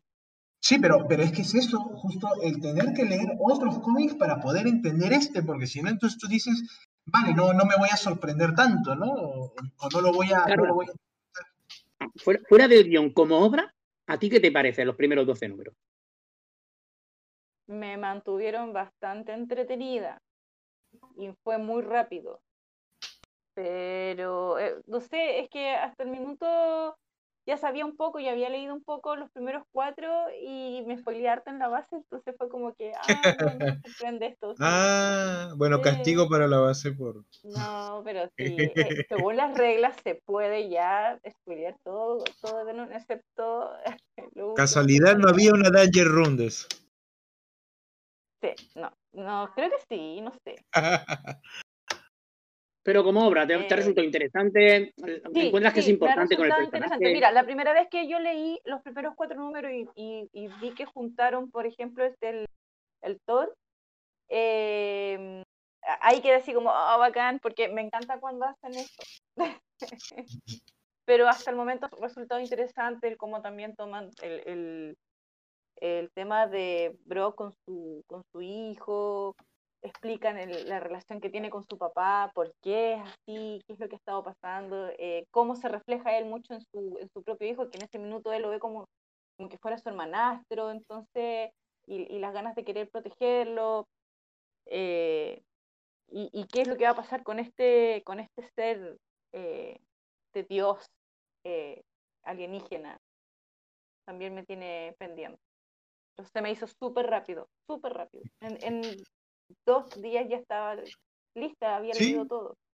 Sí, súper rápido, es increíble. Y otra cosa, no solo es Donny Cates haciendo, eh, o sea, si lo separamos, él está haciendo crecer a Venom y a Eddie y a, y a Eddie Brock. Al Venom como personaje y Eddie Brock, como dos personajes distintos, están, están creciendo sí. también cada sí. Venom y Eddie. No deja a Venom como una vocecita que habla dentro de la cabeza de, de, de, de Eddie. Es un personaje que se puede, bueno, de hecho, en la, en, en el, pues, tendríamos que pasar al número trece, que ya lo hablaremos, pero en el trece, de momento y de entrada, van por separado. Porque yo te puedo preguntar, o sea, ¿esto trata de Eddie o de Venom? Y trata de los Eso dos. Es un simbionte. Incluso, trata de los dos. Y ahora, y ahora, claro, y ahora en el futuro, cuando se, se hable de los demás, vemos que por separado han, han trabajado y, y pueden ser también. O sea, tú puedes decir que Eddie Brock no es nada sin, sin Venom y que Venom no es nada sin, sin Eddie Brock. Bueno, yo puedo decir que Eddie Brock sin la ayuda de Venom no habría sido nada. Ah, sí, definitivamente. O sea, habría sido un... Bueno, lo, me despiden del periódico donde he hecho fotos y me... Bueno, pues me muero de hambre, me suicido, me tiro un puente. Me vuelvo futbolista o me vuelvo este... No, futbolista no, porque se ve que el pavo es inteligente, entonces futbolista no puede ser. Ah, no, físico-culturista, digo. Es, ah, eh, culturista, es... perdona, perdona. Digo, digo futbolista, digo, no, no puede ser. O seguridad, no sé, pero... O seguridad. Sí, o pero eso sí, no, otra persona. No, y que otro, o, otro adulto a, a, a, amargado de su existencia y ya. Sí, sí, sí. Y sí, bueno, es a dónde vamos. Realmente Eddie Brock, si no aparece Venom, pues bueno, pues no, no habría sido nadie. Eh, sí. Venom, Venom de una forma u otra, claro, es que no es lo mismo que, que se junte a un tío con, con mala leche, a que se junte un pardillo, porque si se hubiese unido pues a, a Stephen Hawking, pues a lo mejor habría descubierto unas fórmulas cojonudas para um, adivinar el, el, el, cómo se creó el universo, ¿sabes? Pero claro, mmm, estamos hablando que se junta pues, con un tío con mucha rabia interior. Ahora, ¿cómo, cómo tomaron ustedes eh, esa revelación o ese giro que le dio Donny Cates a lo que planteó Bendis en Guardianes de la Galaxia respecto a Venom y lo que es, lo que es el simbionte? Ah, mucho mejor. Es que, es que cualquier cosa, es que Bendis uh. es cualquier cosa, la verdad. Eh, que es que lo de Bendis con los con los Klyntar es que, porque no, bueno, fue con su especie, no fue con... Oh. ¿Lo de la jaula? No, lo del... Eh, o sea, de que, claro, es que a ver... Porque, eh, antes, porque al final eso le dice que, antes de esto, que es una jaula. A mí esto sí. me suena ah, claro, de que... yo no sé lo que dijo Bendy, de... lo siento. No, por eso, de por eso. Todo esto, ¿no? Antes, antes de, de esto que nos dice Donny Cates, que nos cuenta Donny Cates, eh, nos habíamos topado con el hecho de que Venom es, es, es un simbionte que forma parte de una raza alienígena que son los Klyntar, que andan por el universo buscando eh, guerreros, para ser, el guerrero perfecto, sí. algo así. Sí. Y... buscando guerra. Sí, eh, en por realidad... eso, entonces, ese giro o ese, ese destino, esa dirección que quiere darle a Venom, aprovechando que lo estaba escribiendo en los Guardianes de la Galaxia, que, o te decir, eh, el que es fan de, la, de los Guardianes de la Galaxia hace, no sé, diez años y le dices que Venom va a formar parte de ese grupo, tú te quedas como que, ¿qué es Venom? Lo y que terminó pasa... pasando. Eh, que... eh, ah, sí. Eh, a ver. Lo que pasa es que, bueno, tampoco no se le puede culpar a Bendis de eso, porque eh, también hay que pensar algo. ¿Cómo es que aparece Venom? Venom aparece por primera vez en Secret Wars, en las Guerras Secretas, como sí. un traje que sale de la nada que justo toma Spider-Man, ¿no? Entonces, nunca se le había contado su origen. Era el origen de... sí, pero nunca le habían dado eh, eh, una historia, o sea, de origen, ¿no? Valga la redundancia. Este... Entonces, eh, cuando nos presentan a los Klyntar, decimos, ah, ok, bueno, este, son una raza, ¿no? Que buscan guerreros y que guerreros que, que valen la pena, ¿no? Es por eso que justo llega eh, eh, a Spider-Man. Luego nos quisieron meter esa, no sé si ustedes leyeron ese tie-in en Secret Wars. Sí, de, de hecho, de, de hecho eh, de, disculpa que te interrumpa, pero voy a leerte la definición de los Klyntar que teníamos hasta ese momento. Perdona, ¿qué, qué, qué, qué tie-in de, de Secret Wars? Este, el de Deadpool, Deadpool Secret Wars. Ah, ese estuvo bueno, el, eh, el tie-in de Deadpool Secret, Secret Wars. La claro, Secret, justo, Secret Wars de Deadpool. Que, que justamente ahí, no sé si eso era canon o no canon, donde eh, revelan de que el primero que se puso el traje era Deadpool y, y no Spider-Man. Después el simbionte eh, se, estaba loco y eso lo volvió. Eh, a ver, eh, Julio, son cómics de Apple, tampoco lo, lo pongas en cara. Es que te pueden contar lo que quieran, o sea, yo me puedo creer mil cosas, pero que Domino salga, salga huyendo de una gallina, no me lo puedo creer, y eso lo he leído yo en The Apple. Um, ¿Le tiene pánico a las gallinas Domino? No me jodas. Pero, y, y, tiene, ¿eh? pero, pero por... ¿Por qué no? Puede ser. Claro, la cosa es de que, a ver, eh. que esta tía se parte la cara con todo Dios. Que es una gallina. Las la gallinas son inmunes. Al, al, tengo, al que, tengo que localizar el número y pasarlo porque es buenísimo. Bueno, no, la, cosa, eh, la, la cosa definición es que... que teníamos de los Klyntar era que era un colectivo alienígena pacífico que busca unirse a otras razas para convertirse en los perfectos guerreros de la nobleza, denominados como los agentes del cosmos. Solo la mezcla perfecta de ideal moral y físico pueden crear a tales guerreros, pero cualquier cosa inferior a este requerimiento dará como resultado un mal emparejamiento, que sería el resultado de estos simbiontes locos. Eso si nos quedamos con lo que había planteado Bendis, pero con Kate vemos que es todo... Sí, con Kate vemos que es toda mentira. Nos dice, no, es mentira, todo eso es mentira. Patrañas. Sí, patrañas. Eh, no, sí, es que el Kate literalmente se... se bueno, se yo creo que lo intenta, lo intenta unir. Un poquito, sí. Por lo menos, ¿no? Sí, es que, es que se, se cagó en Bendis. Se cagó en Bendis, sí. Sí, totalmente. Este, no le importó. No le importó. Lo, que hizo, lo que hizo Bendis con los simbiontes fue infumable. Sí, sí, sí, totalmente. Este, sí, totalmente. Por eso, bueno, no se le podía, como dije, no fue infumable, no se le podía culpar porque tampoco no había, era un, la, era un lienzo en blanco, la verdad, el origen de los simbiontes, y se inventó cualquier cosa que le salió por la cabeza. Pero ponele voluntad. Ponele voluntad. Bueno, pero no es lo mismo. Eh, eh, ahí es cuando tú tienes, a ver, eh, cuando hacemos los créditos de los cómics y hay un, hay un editor, un asistente, editor de asistente, un jefe creativo, un Dios mío, pues no hay gente ahí metida. Alguien le diga, tío, cúrratelos un poquito más. ¿Y lo sí, no, a ver. Bueno, no, perdón. Claro, no, que insistan. Claro. Que insistan. No, y creo, creo que ver, también. Lo de, lo de ah, eso fue un momento en el que Bendis hacía lo que le diera la gana en Marvel. Eso también. Sí, también Pero, claro. eh, Bendis tuvo, tuvo carta blanca, no, no sé. Bueno, carta blanca sí, sí, no sé. Tenía la libertad. Los callejeros que lo había hecho muy bien y salió con casi, casi con carta blanca en Marvel. Sí, sí, sí. sí. Es que hay autores que literalmente pasan por encima. Míralo nomás a Hickman. Hickman vio, llegó, vio los X-Men cómo están, dijo, al diablo, a tomar por el culo. Borró, es, que, es que casi hizo hasta in, in, incanonable, no sé, me estoy inventando la palabra, casi des, descanonizó totalmente todo lo de Rosenberg, el, claro, lo, lo, el último volumen, pues, ¿no? De, de Kanye, hasta, hasta incluso lo de Gold, lo de Blue. Bien podemos olvidarnos de eso y podemos saltar a, a Hoxbox como si no hubiera ningún vale. problema. Vale, si nos ponemos ahora en plan un poquito mmm, quisquillosos, ¿eh? Sí, se lo ha hecho, lo ha hecho perfectamente, pero lo ha explicado. Ah, eso sí. Lo ha hecho, pero lo ha explicado. Porque estas son una de las múltiples vidas que han vivido los X-Men.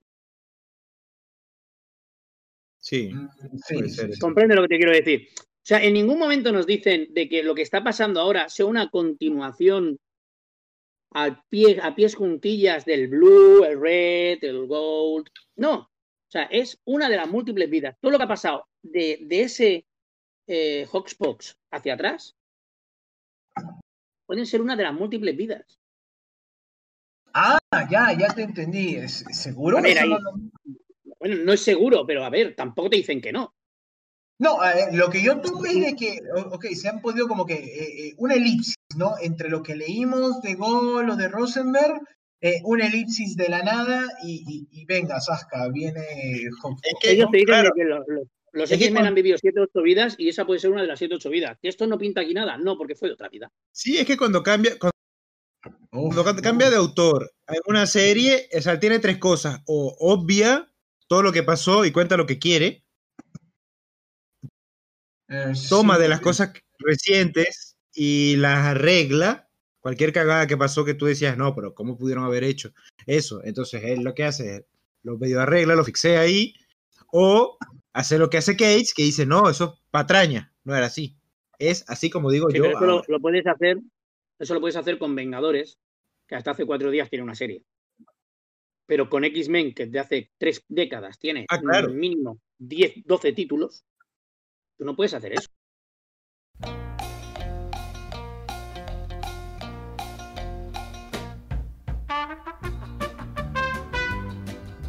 Ahí entro. Ah, que está escuchando nada más. Ay, ay, ay. Sí, no. Y justo cuando salió. Capaz. Lo cansamos. Pero decía eso, que, que Cates lo hizo en Venom. Y no pasa nada porque, bueno, es Venom. No hay tanto bagaje, no hay tanta historia detrás. Eh, Hickman lo hace con los X-Men y es diferente, obviamente. Eh, es otra es otra categoría de cómic, es otro nivel. Lo de, es, tienes, o sea, lo de, lo de los X-Men tienes que explicarlo, tienes que imaginarlo, tienes que darle una posible explicación.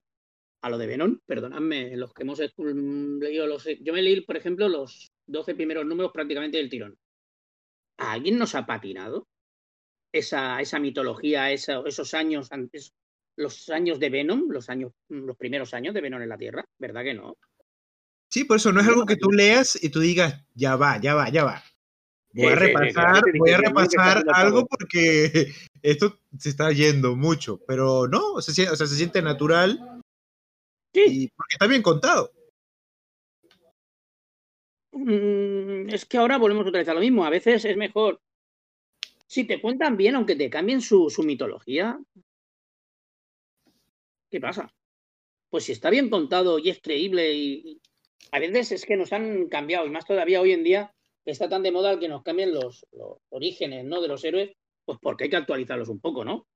Porque ya, pues por ejemplo, a mí déjame de hostias, pero tú te coges el número uno de los Vengadores, editado en España en mil novecientos sesenta y nueve, y te ves a Hulk trabajando en un circo haciendo malabares, dices, perdóname, ¿eh? Entonces, como que el uno de los Vengadores lo hemos leído todo el mundo. O a Drax tocando el saxofón. Por ejemplo. Vale, o sea, estamos hablando de, de cosas. A ver, de, bueno, da igual, es que acabo, me acabo. ¡Ah! No he podido encontrar la respuesta a lo que me has preguntado. Hija de puta, la Alexa, qué susto me ha dado. Es un simbionte. Qué susto me ha dado, por Dios. Os recuerdo que vivo solo y si una tía me pega gritos por la oreja, me. me, me, me. Eh, bueno, a lo que vamos. Eh, las cosas hay que actualizarlas un poquito, y si a ti te las, ese origen, orígenes secretos, esa mitología, como yo me gusta llamarla, porque no dejan de ser héroes, claro. eh, eh, la, la, la cuentan y te la, o te la reescriben y te la reescriben bien, yo firmo, yo no tengo ningún problema por ello. El problema es que te la reescriban para hacerte truños, como hacen una y otra vez. Y lo sí. hemos visto mucho, sobre todo, lo hemos visto muchísimo en D C, perdonadme. Sé que soy no, de Marvel, pero, pero en D C eso lo hemos visto muchísimo, que han soltado cada truñazo intentando explicar una y otra vez cómo son los héroes de D C. Ya tenéis la, la, la mitología, ya tenéis su, su um, origen secreto. Tócalo, eh, cuéntame algo interesante, pero que no se hace por hacer. Sí, como lo que han hecho ahora, por ejemplo, con Vengadores, que bueno, spoiler, un poquito de spoiler, de que ahora resulta... que, oh, casualidad, el, así como en, en D C Perpetua era la que susurraba, ¿no?, en las, en la, en las cabezas de los villanos, ahora resulta sí. que en Marvel el que siempre ha estado susurrando en la cabeza de los villanos, como por ejemplo Apocalipsis, eh, este, Thanos, o, o, o sabe Dios, no, en Doom, eh, era Mephisto. Ahora, ahora en Avengers treinta y ocho resulta de que Mephisto es el que ha provocado todos los eventos, todas las peleas, todas las maldades. Eh, bueno, y tú dices, bueno. Sí, ese es el diablo, es culpa sí. del diablo. Exactamente, es que tienes, tienes razón, ¿no? O sea, que ahora, después de no sé cuántos años después te cuenten eso, es complicado. Pero Mephisto es la, la imagen del mal. Eso sí. Entonces, que las maldades te las haya susurrado la imagen del mal, pues tampoco el icono del mal, o como quieras llamarlo, la personificación del mal, pues tampoco es un disparate. Ah, bueno, es, eso sí, pero me, justo, me, justo más o menos por ahí iba, ¿no? De que hacen estos, estas novedades, estos cambios de personajes, ¿no? Como dices. Estos eventos eh, parecidos. Me hiciste o sea, acordar. Lo que realmente yo diría de lo que acabas de decir es, ¿es necesario? Eh, eh, eso también, eso también. Era, era necesario que nos dijeran que sí, era Mephisto el que, nos, el que le susurraba a todos, porque suena un poco como que, ah, mira tú, ¿no? Es... O sea, tú, tú ahora mismo te coges en el cómic, en vez de decir eso, dices... Eh, pues como pues lo que te estoy diciendo, como personificación del mal, ¿quién crees que ha hecho todo el mal que asola tu universo? El diablo, el diablo, mamá, el diablo. Tú de dónde le vienes, amigo. Joder. Eh, off topic, eh, justo un rato, no me te interrumpo, eh, me te referías al cómic de, de Black Widow, a la picadura de la viuda, ¿no? Este, este que hay... Es malo de cojones. Escribió el Ralph Macchio, ¿no? El Karate Kid. Eh, ah, con sí. razón. ¿Este es Ralph Macchio? Sí, es Ralph Macchio. A ver, yo lo he puesto, lo he escrito, porque he tenido que cambiar los títulos y ponía Ralph Macchio, pero digo, bueno, pues un Ralph Macchio. Sí, Ralph Macchio anda escribiendo un poco para Marvel, pero cada que lo que escribe es... pero. Dios mío, pues va a durar poco, ¿eh? Sí, no, sí, sí, sí. Yo, yo lo leí porque, a ver, eh, a mí me está gustando el cómic de Black Widow, se lo recomiendo a Carlita, sobre todo. Bueno, ¿a quién? ¿El qué? Perdón. A, a Carla, a Carla. Eh, ¿Pero sí, qué está leyendo? Eh, Black Widow, el actual, el actual. La, la dibujante es me muy parece. Bueno. La dibujante muy me bueno. parece sublime, sublime. Sí, no, y hablando de Ralph Macchio, hay una gente a la que ponen a escribir cómics que tú te quedas como que, bueno, esta gente, no, no sé, eh, familiar, hubo una influencia. Bueno, bueno el, el, Sp el Spider-Man del hijo, el Spider-Man del hijo de Abrams. Ah, el, el, no era, no era del han, mismo. ¿Han libro. Acabado ese cómic al final o se ha cancelado? ¿Qué ha pasado con ese T V O? Eh, se, está como Black Panther, está así en el hiatus. Está en stand-by. El otro día, ¿qué, qué cómic vi que habían cancelado? Uy, no me acuerdo. También. Pero. Eh, no, no, no. Ver, cancelado, pero cancelado el número que estaba anunciado y todo y han dicho cancelado. Ni lo necesitamos. Ah, ya, este. El Ghost Rider lo cancelaron. Me acuerdo. El, ¿El? El Ghost, sí, el Ghost Rider que iba a salir el, el siete ocho, que inclusive la historia quedó en un continuará y luego dijeron, no, se acabó, cerró. Ni más. Después, y que después en el recopilatorio cambiaron la imagen, eh, esa viñeta pusieron no continuará. Sí, ¿no? Eso a mí me parece un insulto a los seguidores, a los fans. O sea, venga... podrá ser del, del pequeño nicho, del pequeño grupo que le encanta Ghost Rider y, y ok, la historia es mala, pero, pero venga, no puedes dejar el, el volumen. Pero eso te cogerán y te harán una pequeña historia donde te cierres algo ese, de ese barco y ya está. ¿Te acuerdas dónde venía esto? Si viene de tal número, tal, que tín, te lo dejamos aquí, te hacen una pequeña historia que no tiene nada que ver ni con los mismos autores ni nada. Dos, tres números y fuera. O, o, o va a ser como, como Hickman, que se acuerdan de que dejó inconcluso eh, The Shield, volumen dos. Sí, y volvió después de cuántos años han pasado. Todo el mundo buscando el último número de The Shield como loco en la red. ¿Qué pasa? ¿Que yo, no se edita esto? ¿Que no se edita? Sí, yo creo que él, él, él se acordó porque estaba borrando para, para tener espacio en la P C y cuando ve la carpeta, ah, mira lo de Shield. No te rías que a mí me pasa eso, ¿eh? No te rías. Que lo de Chile, después le escribe a este, mira, ¿se lo publicamos o no lo publicamos? Claro, ¿eh? Publicamos, sí, sí, claro. Claro, ¿cómo no? Yo creo que le habían mandado a la Tradu y se había olvidado, se le había quedado colgado ahí en algún sitio. Y que allí no. limpiando, limpiando, y dice, coño, me falta el cuarto número. Y se lo envió a Marvel, siete, ocho años después, y Marvel dijo, Dios mío, qué fumada que llevas nota. Hay que tener caras. No, Hickman hace lo que hace, hace lo que quiere. Él, él está en su casa. Eh, Hickman, ay, lo que pasa es que ahora, es un autor que, que hoy en día está, está preparado para trabajar. Te digo Hickman porque de Kate sí que es, es el niño prodigio, ¿no? Es la, sí, es el, es el niño. El niño, ¿no? Sí, es la estrella. Pero que, que sí que es verdad que es la, la, la perla, ¿no? De, de Marvel. Sí, ahorita sí. Una de las últimas perlitas que ha salido. Entonces, eh, pero a veces te hace cosas mejores, peores, pero Hickman es, es, es el que nunca te hace dieces, pero siempre te hace siete y medios, ocho. Yo tiene una línea, o sea, es incapaz de hacerte un cuatro. Yo creo que este tío sí. Ve un guión de cuatro y lo tira para atrás, y aunque se tire dos meses sin hacer nada, lo, lo, lo corrige el, el rumbo y, y para pa subirlo.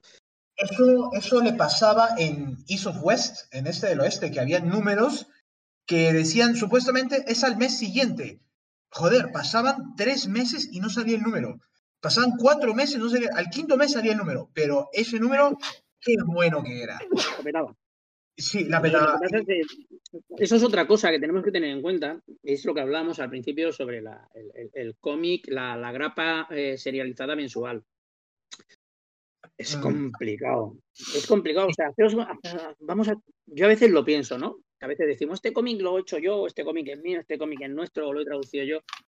Nosotros lo traducimos en un rato, es, eso ya está hecho. O sea, sí, hay un, que no, aquí no vamos, no vamos a poner de pirateo, no, no va por ahí los bueno. Pero hay un, no, porque si no vamos malamente. Eh, hay un proceso que lleva meses. O sea, muchas, eh, quedarse con los colegas, con los amigos, con los compañeros de trabajo hablando, con los guionistas, vamos a hacer esto, vamos a hacer aquello. No lo hagas, eso es un cagarro. Pues bueno, intenta esto, intenta aquello. Trabajo en equipo, el brainstorming. ¿Has visto que bien me ha salido? Eh, tormenta de cerebros. Entonces, sí, es una tormenta de ideas. Eh, a ver, es decir, estas cositas que se hacen, que se juntan todos y allí cada uno suelta su historia, su rollo. Lo que hacemos nosotros aquí muchas veces también. Claro. Eh, un cómic tiene mucho detrás. Yo cuando veo que, que, que un... me tiene que, Cates, me tiene que sacar, pero claro, no me saca un guión, me saca a lo mejor cuatro o cinco guiones al mes. Es que tiene cuatro o cinco días para tener cuatro o cinco, días, cuatro o cinco ideas diferentes sobre cuatro o cinco líneas diferentes y tirarlas para adelante y hacerlo y, y pasarlo y que te lo devuelvan y corregirlo y, hostia, cuidado, esto es, lo de corregirlo existe también en su trabajo. Sí, sí, sí. Es, es, es complicado. A mí a veces se me hace cuesta arriba pensar en estas cosas, ¿eh? Cuando es veo el, el gran trabajo que lleva un cómic encima. Sí, es, es bastante... A nivel creativo, ¿eh? No, claro, es bastante maravilloso y a la vez bastante, este... ¿cómo se llama? Te satura, ¿no? O sea, te, te sorprende. Cómo es que todo, todo esto se, se puede llevar, y sobre todo con tantos escritores, o, o, o ni siquiera entre tantos escritores, un solo escritor que lleva varias series. Y tiene razón, a ver, eh, justo eso iba a decir, ¿no? Por ejemplo, eh, Hickman es un autor que nunca te tira un cómic así de baja calidad, ¿no? Pueden ser, no, no, no serán, claro, todos diez o nueve, pero nunca es como que, asu, ¿qué, qué, qué, qué basura estoy leyendo, ¿no? Sí. Como no lo obligues que... a hacer cuatro series, ¿eh? No, no, se, se quema. Este, o sea, Donny Cates en este momento, ¿cuántas, cuántas series está escribiendo? Uh, uh, Eso es lo que mira, quería preguntarte yo ahora. Mira, Donny Cates ha hecho un montón en tan poco tiempo, y la verdad es de que personalmente a mí lo único que me ha gustado de él, que hasta me lo quiero conseguir en tomo, ha sido su Silver Surfer, su Silver Surfer Black. Es una miniserie. Después, después de eso no me ha gustado mucho nada. Eh, su Venom también, pero ¿qué más ha hecho Donny Cates? A ver, déjame buscar. Eh, Donny... Donny Cates. Ah, en Ma... ¿estamos hablando en Marvel o, o en general? En general, pero aquí dice que este o sea, ha hecho también algo de, o sea, de, de cómic Cates, Rider. Cates en este momento tiene Thor y Venom, ¿no? Eh, sí, bueno, su, su Thor es, ya lo hablaremos en su momento, pero es entretenido, es entretenido. Su crossover, bueno, es muy temprano para hablar de su sin. Redneck. Thor, su... Venom, God Country ya se ha acabado. God Country es muy bueno, es muy bueno. Eh, sí, es una miniserie. Incluso, o sea, no, yo estuve es viendo. Seis números está acabado hace años, años. Yo estuve viendo que Cates, eh, o sea, él trabajó de becario en Marvel primero. Mm. Y después. Ah, ah. Y después fue que tuvo God Country, Redneck, Baby Tip, Ghost Fleet, y Axel Alonso es el que se lo trae y lo ficha en exclusiva. Él entra como guionista en ah. exclusiva para Marvel. Que recuerdo. Red, eh, Redneck, yo la verdad no me gustó mucho, pero de sus indies, a ver, Cosmic Ghost Rider también es, es entretenido, es divertido, pero hasta ahí nomás. De sus indies, God Country es una joya, una joya que todo el mundo debe leer. Son seis numeritos nada más. Son seis numeritos. Su Thanos también fue muy bueno, ahora que me acuerdo. Su Thanos, su Doctor Strange. The Ghost Fleet. The Ghost Fleet también es muy buena. Eso, más bien justo... Lo que no entiendo del, del Doctor Extraño de Cates eh, es que todo el mundo, le, le, le, porque la gente le suele tirar mierda encima, pero, pero importante, ¿eh? Así, más, más, bueno, yo, yo, yo he leído... A mí, lo, a mí me encantó. O sea, estamos hablando del, del Doctor Extraño de Cates y... Sí, sí, que te aparecía Sentry, ¿no? De la nada. Era el dibujante. Walta, Walta. Dice Irving. Walta, Walta. Era Gabriel, Gabriel Walta, algo así. Gabriel, Gabriel Hernández Walta, sí. Sí, sí, sí, sí. Pero que, a ver, era, un, era magnífico. Era, te daba además una, una, un enfoque totalmente diferente del Hechicero Supremo. Era, ah, el, era el otro día que hablábamos de dibujantes tan... españoles, justo. Sí. Gabriel Hernández Walta. Sí, sus guardianes... Realmente es un tío que no te puede hacer tampoco veinte series al mismo tiempo, ¿eh? Pero si te tiene que hacer cuatro series, que no sé, ya te digo, Thor y Venom seguro que las está haciendo. No sí, sé si está sí. haciendo algo más, pero... Está haciendo crossover, Redneck, Thor, Venom y bueno, ahí por, por ahora, pero eh, antes... De... ¿Crossover es de Marvel? No, crossover es de indies, pero igual lo, lo contamos vale. porque igual, igual es trabajo, ¿no? No sé, es que... Ahora, el número... Toda la semana de crossover, crossover, crossover. Para, no bueno. por, por lo menos para, para, ir, para ir cerrando, de estos primeros doce números, ¿cuál les gustó más? Con todo el cliffhanger que tú digas, tremendo número. A mí, a mí el que más me gustó fue el... Bueno, los que más me gustaron fueron el ocho y el tres, como te digo. Eh, el tres porque, a ver, varias veces lo he comentado acá o, o así en, en privado, a mí me gustan las historias donde los personajes, los protagonistas, son tan, están tan en desventaja, tanta desventaja y están tan solos y se enfrentan a... a enemigos y posibilidades imposibles, ¿no? Como por ejemplo, eh, claro, eh, Eh, eh, Eddie no, estaba solo con el simbionte y el dragón ya estaba en la ciudad. ¿Dónde están los Vengadores? Ni puta idea.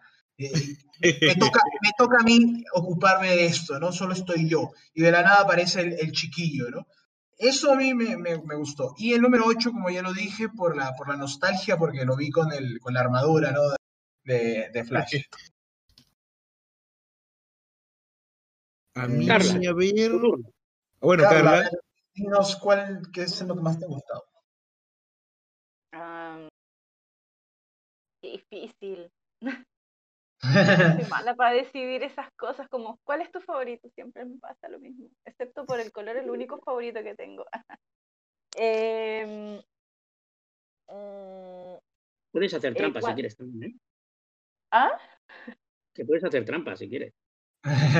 ¿Cómo es eso? Hemos preguntado un número, pues quizá por donde quieras, o sea, tampoco... Puede ser todo también. Ah, ya.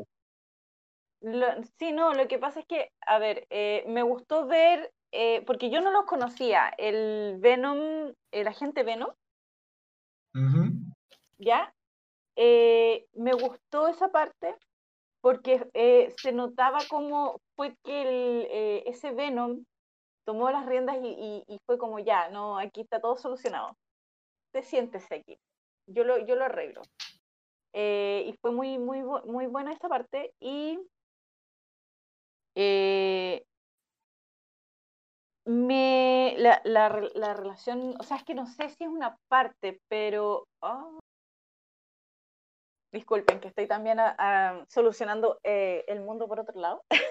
Pero, ah, mire, me acaba de llegar una foto y quedé así como oh, no, esto no debería ser así. Tienes que salvar el mundo por nosotros. eh, no, no, no, no. Eh, sí, y, mm, ¿te refieres a la relación entre Eddie y el simbionte? ¿Sabes qué? Es que en general, por eso no, no es como un capítulo, sino como que me está gustando mucho el cómo están tomando eh, la relación, claro, y Eddie se siente súper solo, porque ahora no lo escucha, no habla, y, y, y eso me gusta cómo está llevando la, la relación de, de, con el simbionte. Ahora no sé qué va a pasar de ahí, el, del doce en adelante, o sea, del trece en adelante, no. Sí, yo, yo... En el momento va muy, me gusta. Seguirán juntos porque si no el cómic se llamaría Eddie Brock. No, no obviamente, pero me refiero a cómo después van a ir solucionando el cómo se reencuentran, cómo hace para que vuelvan a hablar, porque obviamente que eso tiene que suceder, pero, pero es el cómo, más el, el, el qué es lo que sucede, es el cómo sucede, cómo llegan allá, cuál es el camino que tienen que recorrer. Ah, eso sí. Algo que sí yo creo que deberíamos este, ver más bien es de que a diferencia de, por ejemplo, en, en los otros capítulos que decíamos, este, hay que dejar espacio, ¿no? Para, para, para otros. Yo realmente creo que podríamos adelantar, porque creo que hablar de estos doce capítulos ha sido bastante rápido. Mira, hemos tenido hasta tiempo de poder hablar de, de otros temas, ¿no? Creo que tal vez podríamos... Pero, pero, todo, pero todo relacionado. Al final todo, todos los caminos ah, no, llevan sí, a Roma. Todo, entonces... todo relacionado. Sí, creo que podríamos... Como dice un cómico español... Y todos los caminos llevan a Roma. ¿Cómo sí, se sale de Roma? Por lo menos, bueno, Car- Carly, yo creo que no hemos leído más allá de, de, qué sé yo, un par de números más de los doce o solo los doce. Yo he leído solo los doce. Sí, yo leí los doce y el anual. Y, y, puntazo, no, no, no, no. y puntazo a la historia del anual en la que están contando lo que pasó entre Venom y, y Juggernaut. Esa increíble ah. pelea que ganó Juggernaut ahí en ese anual. Si se ay, acuerdan. Ay, ay, por Dios, pues si lo dibuja además. Walker. ¡Ay, qué majo! Que, bueno, no, no, o sea, no importa mucho a la historia eh, principal. No sé si lo escribe Cates, este no lo recuerdo. Te lo digo. A ver. Eh, sí, Cates. Cates, Walker y bueno, Sotomayor, papá, los de siempre. Sí, que no más que todos los villanos contando su, sus experiencias con, con Venom sí. Y de cómo, cómo lo perciben, cómo, que, que concuerda muchas veces con lo que ya hemos hablado acá de cómo lo cómo perciben Venom en el imaginario colectivo, en general. La gente que no... Que es claro. Incluso hay una historia, y hay una historia que cuenta uno de Juggernaut que le dio una paliza a Venom, como no tienes idea. Es lo que está contando él, pero lo que estamos viendo es otra cosa, como no sé cómo. Bueno, son, son cuatro historias, ¿eh? Sí. Y es Juggernaut. La primera es de Donny Cates, que es la de los villanos con la bruja y con la gata. Eh, segundo round, que es con Lobezno, nadie lo hace mejor. Y Imparable, que supongo que es la de Juggernaut, por el nombre. Qué gran, qué gran. Este, este tío es el que dibujaba. Es que no, no, bueno, yo no sé cómo se llama Juggernaut en, en España. En España no sé cómo se llama. Juggernaut. Sí, Juggernaut. ¿No? Sí, es un... sí, al eh... final Venom le da una paliza a Juggernaut, pero Juggernaut eh, es un tipo muy intimidante y advirtió que si contaban lo que pasó realmente eh, iba, iba a haber muchos problemas. Entonces, por ahora, en realidad el que ganó fue él, fue, fue Juggernaut que le dio una paliza. ¿Cómo no? Pues no, a ver, hostia, es que mira, hablando de... Y ya que estamos hablando de muchas cosas, además de Venom, ¿no? Eh, Juggernaut, Juggernaut, vale, ¿eh? eh Julio. ¿El cómic? ¿El cómic? Quiero, quiero maquetar esa, esa serie, si te se queda sin maquetador la quiero, ¿eh? Ah, ya. Eh. Oh, ostras, es que es un personajazo. Sí, a mí me ha podido... Es un personajazo desde el primer número de los X-Men donde salió. Ah, ya. Imparable. Hicieras lo que hicieras. Después han inventado mil mierdas para pararlo. Pero, o sea, pero no, no sé si lo habéis parar. leído ese número, pero los sí, X-Men, sí. La, la, la patrulla Grissom hace de todo por intentar pararlo, incluso meten a la antorcha humana allí en el equipo para ver si podemos, y al final solamente porque logran quitarle el casco y el profesor X entra en su mente, lo pueden parar a, a última hora cuando está a centímetros de hacerle mucha pupita. Sí, ya, se, ya daba, o sea, es que ese número, si, si ese número se hubiese hecho hoy en día, es de los que te duran cuatro o cinco números para que lleguen al final, ¿sabes? Pero, sí, es verdad, es lo que muchas veces he comentado, que el cómic hoy tiene una dinámica totalmente diferente a la de antes. Sí, pero sí, sí. Como personaje, yo creo que es que lo han vilipendiado, lo han maltratado. Sí, está es muy un personaje cojonudo.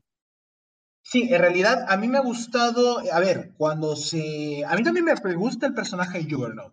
Eh, cuando se anunció esta nueva miniserie, venga, que las portadas están hermosas, eh, cortesía de Geoff Chow, el artista que es Ron Garney, que eh, mucha gente no le gusta a Ron Garney, a mí me gusta, sobre todo cómo va cambiando de, de, de estilos, creo que ya lo hemos comentado acá en el podcast. Este, y lo escribe, ¿quién lo escribe? Uf, me pillas en bragas ahora, dame un momentito y te lo miro. No, no, no, lo, lo tengo acá.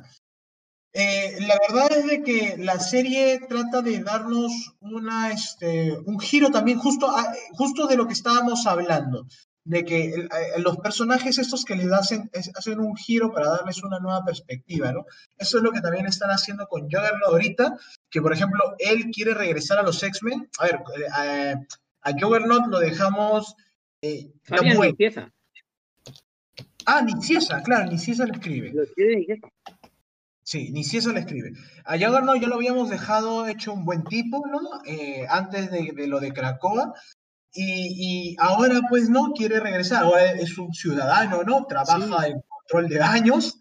Sí, pero creo... ¿Eh? Pero Juggernaut no es, no es mutante.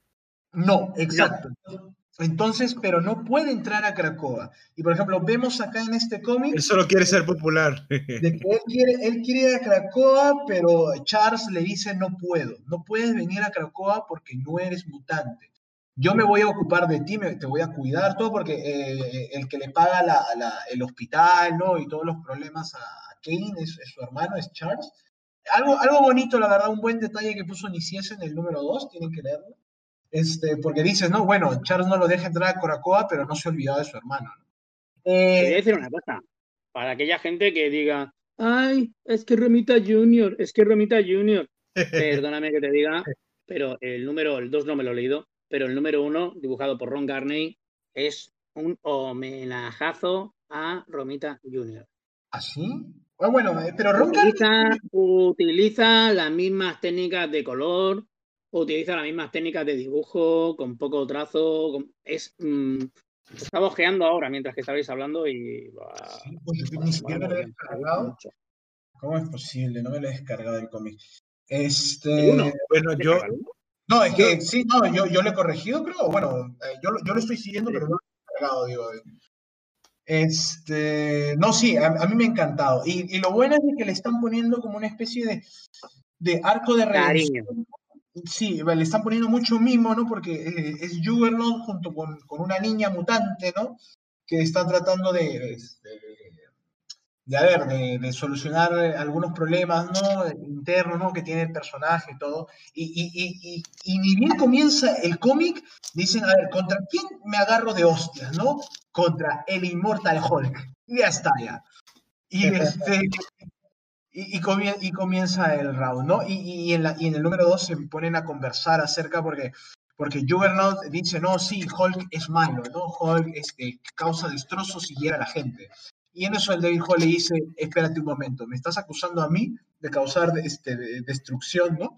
De, de generar víctimas y, y crear este, problemas. O sea, mírate a ti, ¿no? Antes de, juzga, antes de juzgarme, primero... Eh, no, sí, el cómic está muy bien hecho. Al menos hasta ahorita el número dos. Nadie le, nadie le tenía fe. Nadie le tenía fe al cómic.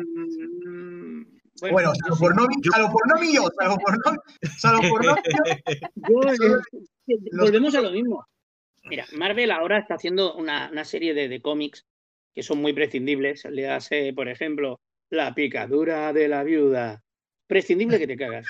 Eh, pero hay otra serie de cómics que tú ves, a ver, lo de la Viuda Negra, lo, lo, a ver, la película está a punto de estrenarse, no saben si lo van a hacer por cine, no saben si lo... Hay que sacarle pasta al personaje porque me parece que al final la van a cagar. Claro, son runs que ya, ya estaban por... planeados para, para que salieran en el estreno, aprovechando el hype. Sí, pero que ahora están hablando hasta de Disney Plus, ¿sabes? Sí, sí no, pero no, lo es... que te digo, es, es por lo menos esa picadura de la viuda. Es un cómic que, o sea, yo no dudo en ningún momento de que ese cómic se haya planificado para que saliera después de ah, la película sí. o durante la película, aprovechando el hype. Se supone que eran octubre. Entonces le dijeron, bueno, aprovecha y lee, aprovecha y, y lo sacamos. Pero con todos estos atrasos han salido cómics. Hay otra serie de cómics, como puede sí. ser Juggernaut. Sí, claro. Juggernaut ahora, ¿por qué? ¿Por qué no después de Deadpool dos? Ah, ¿Por qué ahora Juggernaut? Está claro de que si hay algo, y además ha metido ahí autores, ha metido a Garney y ha metido a Nicenza. Estamos hablando de autores que son grandes, son buenos autores, estos no son de segunda fila. Sí, Pueden sí. hacerlo mejor o peor, pero son de primera fila. Eh, quieren hacer algo con el personaje. Está ¡Eh! Déjame a Ralph Macchio por ahí a su puta bola. Pero que está claro que, que quieren hacer algo con el personaje. Si no, a estas alturas es que es incomprensible que... que saquen una miniserie para él, ¿no? O sea, es que no... ¿Te, ha, te ha dolido ese número de la Viuda Negra, no, a mí me parece. Después de lo que ¿Tú le has hecho un vistazo? Daniel Arbuso. No, yo, yo he leído el cómic ese, porque como te digo, estaba leyendo el cómic original, o sea, el, el volumen actual, y justo salió este cómic, y, y dije, a ver, vamos a ver qué, qué, qué ha escrito Ralph Macchio, y yo también dije, fue lo mismo que tú dijiste, lo terminé de leer y dije, bueno, eh... No, acá, acá no pasó nada, acá no sucedió nada, y encima lo que sucedió fue bastante malo. Pero... Sí, o sea, no sucedió nada. Me infiltro, veo el sí. plan, me sigo infiltrando, consigo la vara, consigo el artefacto, salen problemas, resolvemos los problemas, nos vamos chicos, nos tomamos un té. Sí. ¿Perdonas? Sí, sí, sí. sí Perdóname, sí, tío, o sea, eh, ya está, no... Que no sé, que como la gente Axel, Axel, Ariel, Ariel, ¿cómo se llama? La, la, la rubia, ¿eh? ¿Cómo se llama Uy. la gente esta, la, la que le disfiguran la cara? Uy, no me acuerdo. Alan Musk. No, no. Es, no, es una, es una gente que manda allí, le disfiguran la cara, también le ponen una máscara también, ¿eh? Uh. Y bueno, como esta mujer no salga ahí porque de aquí a X tiempo le, la quieren presentar para darle un, un protagonismo, que diga, ah, pues yo ahora, porque le han disfigurado la cara a la pobre chavala y tal, ¿no? Porque el malo era muy malo. Y que de pronto ella diga, pues en vez de que me pongan la cara otra vez guapa, que tiene pinta de ser buen, de estar buena, pues no, me la dejas así con tal y soy una lady más, pero buena. Que ya lo encuentro retorcido también. Pues bueno, vale, pues tiene un fin el cómic. Es que de entrada ahora, no tiene ninguno. Si yo le dijera, para cerrar ya, porque eh, me está llamando mi esposa, ¿cómo? Si, si le dijera, si les dijera eh, una queja. Que tengan del run, de este run de Venom, de estos doce números, una queja. Algo que diga, eso sí, no me gustó. ¿Encontrarían algo? ¿Lo ven o no lo ven? Yo, yo por lo menos, lo único que no me gustó fue el cambio de dibujante que si los doce números hubiesen sido Stegman, queda redondo, me gusta. Eh, no sé, a ver, Carlita, ¿tú, tú qué es lo que no te ha gustado? Mm, más que molestarme el cambio de, ilustra- de ilustrador, fue por, ¿por qué? Porque no, no me molesta ninguno de los estilos que se presentaron, pero ¿por qué? ¿Por qué se presentó ese cambio? ¿Acaso Stegman tuvo problemas? No sé. Eh, no, lo que pasa... Los platos de entrega al final... Sí, no, es que Stegman estaba ocupado dibujando este, Absolute Carnage. Ah, ok, ok. O sea, estaba ocupado en otra cosa. Sí, sí, sí. sí. Es pero que... sí, eh, eh, eso, pero... Uh, no, no, hasta el momento no me molesta nada. No, no... No. Como tampoco... Es que, ¿sabes? Que lo que pasa es que en realidad yo tampoco conozco mucho del personaje, así que no tengo mucho que decir con... con respecto al pasado, y no, pero hasta el momento la lectura me ha sido muy grata, súper eh, rápida, mm, me ha mantenido eh, eh, interesada en la historia, así que no, hasta el momento no tengo ninguna queja, hasta el momento. Eh, Yo lo mí... disfruto, voy, me, me, me dejo llevar con la, por la corriente. Yo, en mi caso, a ver, eh, con respecto al artista... Ya lo he mencionado, no me gusta mucho Stegman, pero acepto que lo ha ido dibujando bien. A mí más me ha gustado Coelho, Iván Coelho, que es el que dibuja el segundo arco. Este, me ¿Es parece... hermano de Paolo? Creo que no. Hay que ver sus reflexiones para saberlo. No, lo único que sí no me ha gustado, no me, no me han gustado, a ver, tal vez dos cosas. Uno es... cómo Stegman dibuja el rostro del simbionte, justo como decíamos, ¿no? Esa cara de esos ojitos, esa sonrisa, no sé, no, no me gusta mucho, pero bueno, es un pequeño... Pero narrativamente hablando... Esa los... carita tan chiquitita, no dan ganas de leer, no, no, es muy chiquitita. A mí también lo que no me ha gustado hasta ahora es que hubo un parón, porque es que, es que el, el, el, el volumen comienza así a toda hostia, a todo gas, como dirían.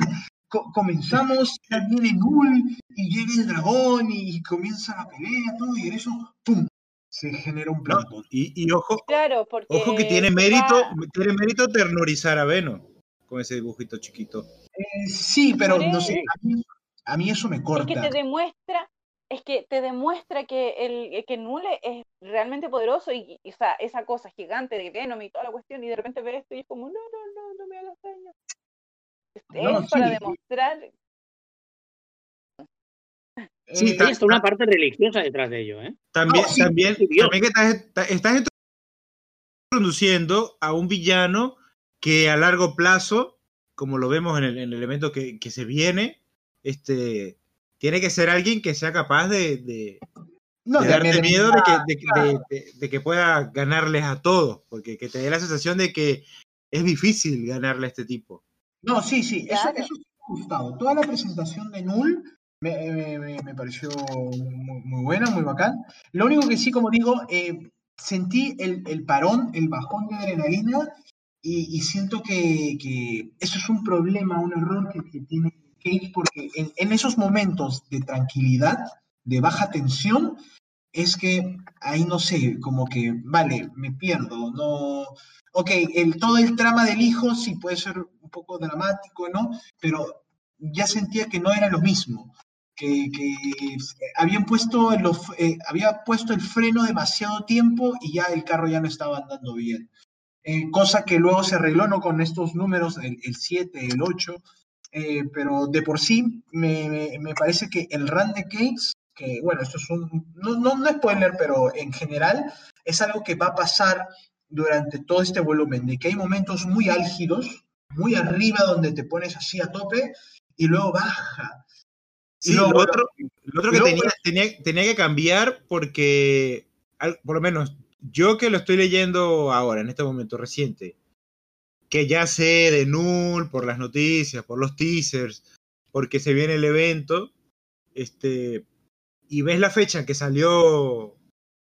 estos primeros números, estamos hablando del dos mil dieciocho, y lo veo que empieza, que Knull llega, está desde el principio, y digo, pero ¿cómo hizo para que para que eh, eh, no, no se perdiera de vista? O sea, introduces a alguien para después volverlo a, a poner antes, o sea, cómo lo derrotó primero y, y, y por lo menos esta primera derrota de, de Knull, entre comillas.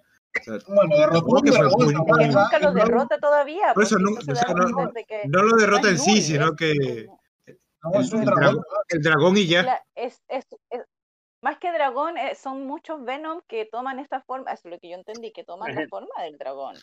Eran muchos sí, cosos. Sí, muchos, no, es claro. Muchas cosas, claro muchos que... ven, muchas cosas negras. O que un, o un dragón de otro lado, porque él explica que él toma distintas criaturas y como que les, les tira esta cosa negra y se transforman. Empezó a hacer eso. Entonces este otro dragón que le tira esta cosa negra y se fue para allá. Como alguna vez he dicho yo, esta serie no está cocinada a fuego lento, pero tampoco está rápido, está a un fuego medio. Uh-huh. ¿Vale? Eh, Te da un desde tiempo que se para presenta... poder masticarlo. Y, ah. Sí, o sea, pero desde que presenta, se presenta Knull han pasado dos años, pero desde que acaba el arco ha pasado año y medio. Mm, sí, también. Y siempre, siempre han estado detrás como una sombra, ¿sabes? Sí, Knull está. Tampoco nos ha dejado. Entonces, sí, de, eh, lo que yo desde el principio ha sido de... Dios viene, Dios viene, Dios viene y bueno. Sí. Claro. O sea, a lo mejor si en vez de dos años lo hubieran dejado Ayer. tres o cuatro y manteniéndolo ahí en espera. Estamos hablando también, te digo una cosa, que tres o cuatro años es el tiempo que se tarda en desde, bueno, un poquito menos, a lo mejor son dos, pero desde que se hace el proyecto de una película. Cuando hablamos de cómico hoy en día tenemos que pensar en cine. ¿En fin? ¿Vale? En cine, en cine. Vamos a comenzar en ah, cine porque esto más tarde o más temprano se puede llevar al cine. Ah, sí, Entonces, sí, si tú sí. le das el tiempo suficiente como para que el personaje madure, en cine llevará fuerte. Aquí creo que se ha quedado a medio fuego. Pero si le hubiesen sí. dado ese añito, añito y medio más, hostia, yo creo que había llegado, había llegado fuerte, todo el mundo lo conocería. Que realmente sí. es que el que no haya seguido a Venom, ¿quién conoce a Knull? Eh, eh, sí, es que, ah, es que a Knull lo han metido en todos lados. Por ejemplo, también estuvo presente Knull. Knull también fue el enemigo en Silver Surfer Black. Entonces, no solamente se enfrentó a Venom, también a Silver Surfer. Es, ah, sí, eh... sí. Ahí me callo, sí, no lo han leído, pero es una de las grandes series de Marvel. Perdón, pues se confundieron todos. Sí, me hiciste recordar... Sí.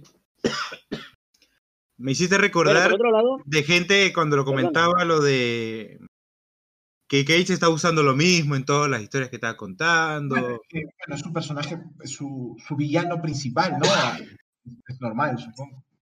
Pero es todo encaminado al evento que, que, que, ah, ya, que va a llevar. A lo que dije ayer. ¿Te refieres a lo que dije a, ayer fue o el otro día? No, es que... Lo has dicho hoy al principio del programa. O sea, recu- recuerdo posts de, de gente diciendo... Ahora Knull está en todos lados, está metido en todas ah, sí, partes. Que, que, estaba, ah. que estaba en todas las viñetas de las últimas páginas del cómic que salieron eh, eh, ayer, claro, ayer. ¿Mm? El, el miércoles, sí, este, que, porque se nota que ah, ya... hablamos en, en, en el Ex of Thor, en este podcast lo dijiste. Sí, es que ya... ya ¿De ya, qué cómic hablamos? En Guardianes de la Galaxia salió, ¿qué otro cómic salió ayer? En Guardianes, en... A ver, déjame ver. En, no, en Avengers no fue. Es, sí, bueno, eh... pero vale, sí, ya sé lo que me quieres decir. Ahora han salido cuatro títulos o, o veinte títulos y los veinte títulos hay cinco o seis que tiene la su última viñeta sale Knull ahí montando, pensando algo. Sí, en Empire sí, también. Sí, sí, no, sí. Yo, yo recuerdo que incluso página. me dijiste que, que Exosword tiene que terminar luego porque ahora viene el de Knull, entonces eh, por eso apuraron sí, también sí. tanto el evento de, de los X-Men.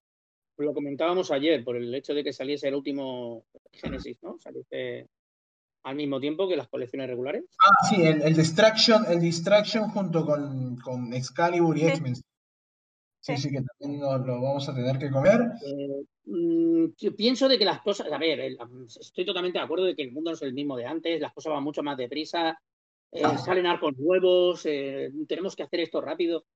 Eh...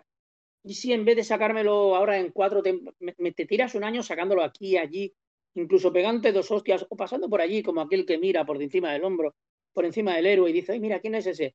Ay, es uno que ha venido de las regiones más lejanas de la galaxia, de lo más oscuro, dejando rastros.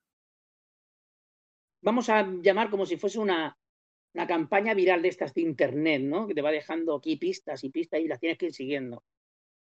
Y de pronto me sacas al personaje y me haces un evento. ¡Tus huevos!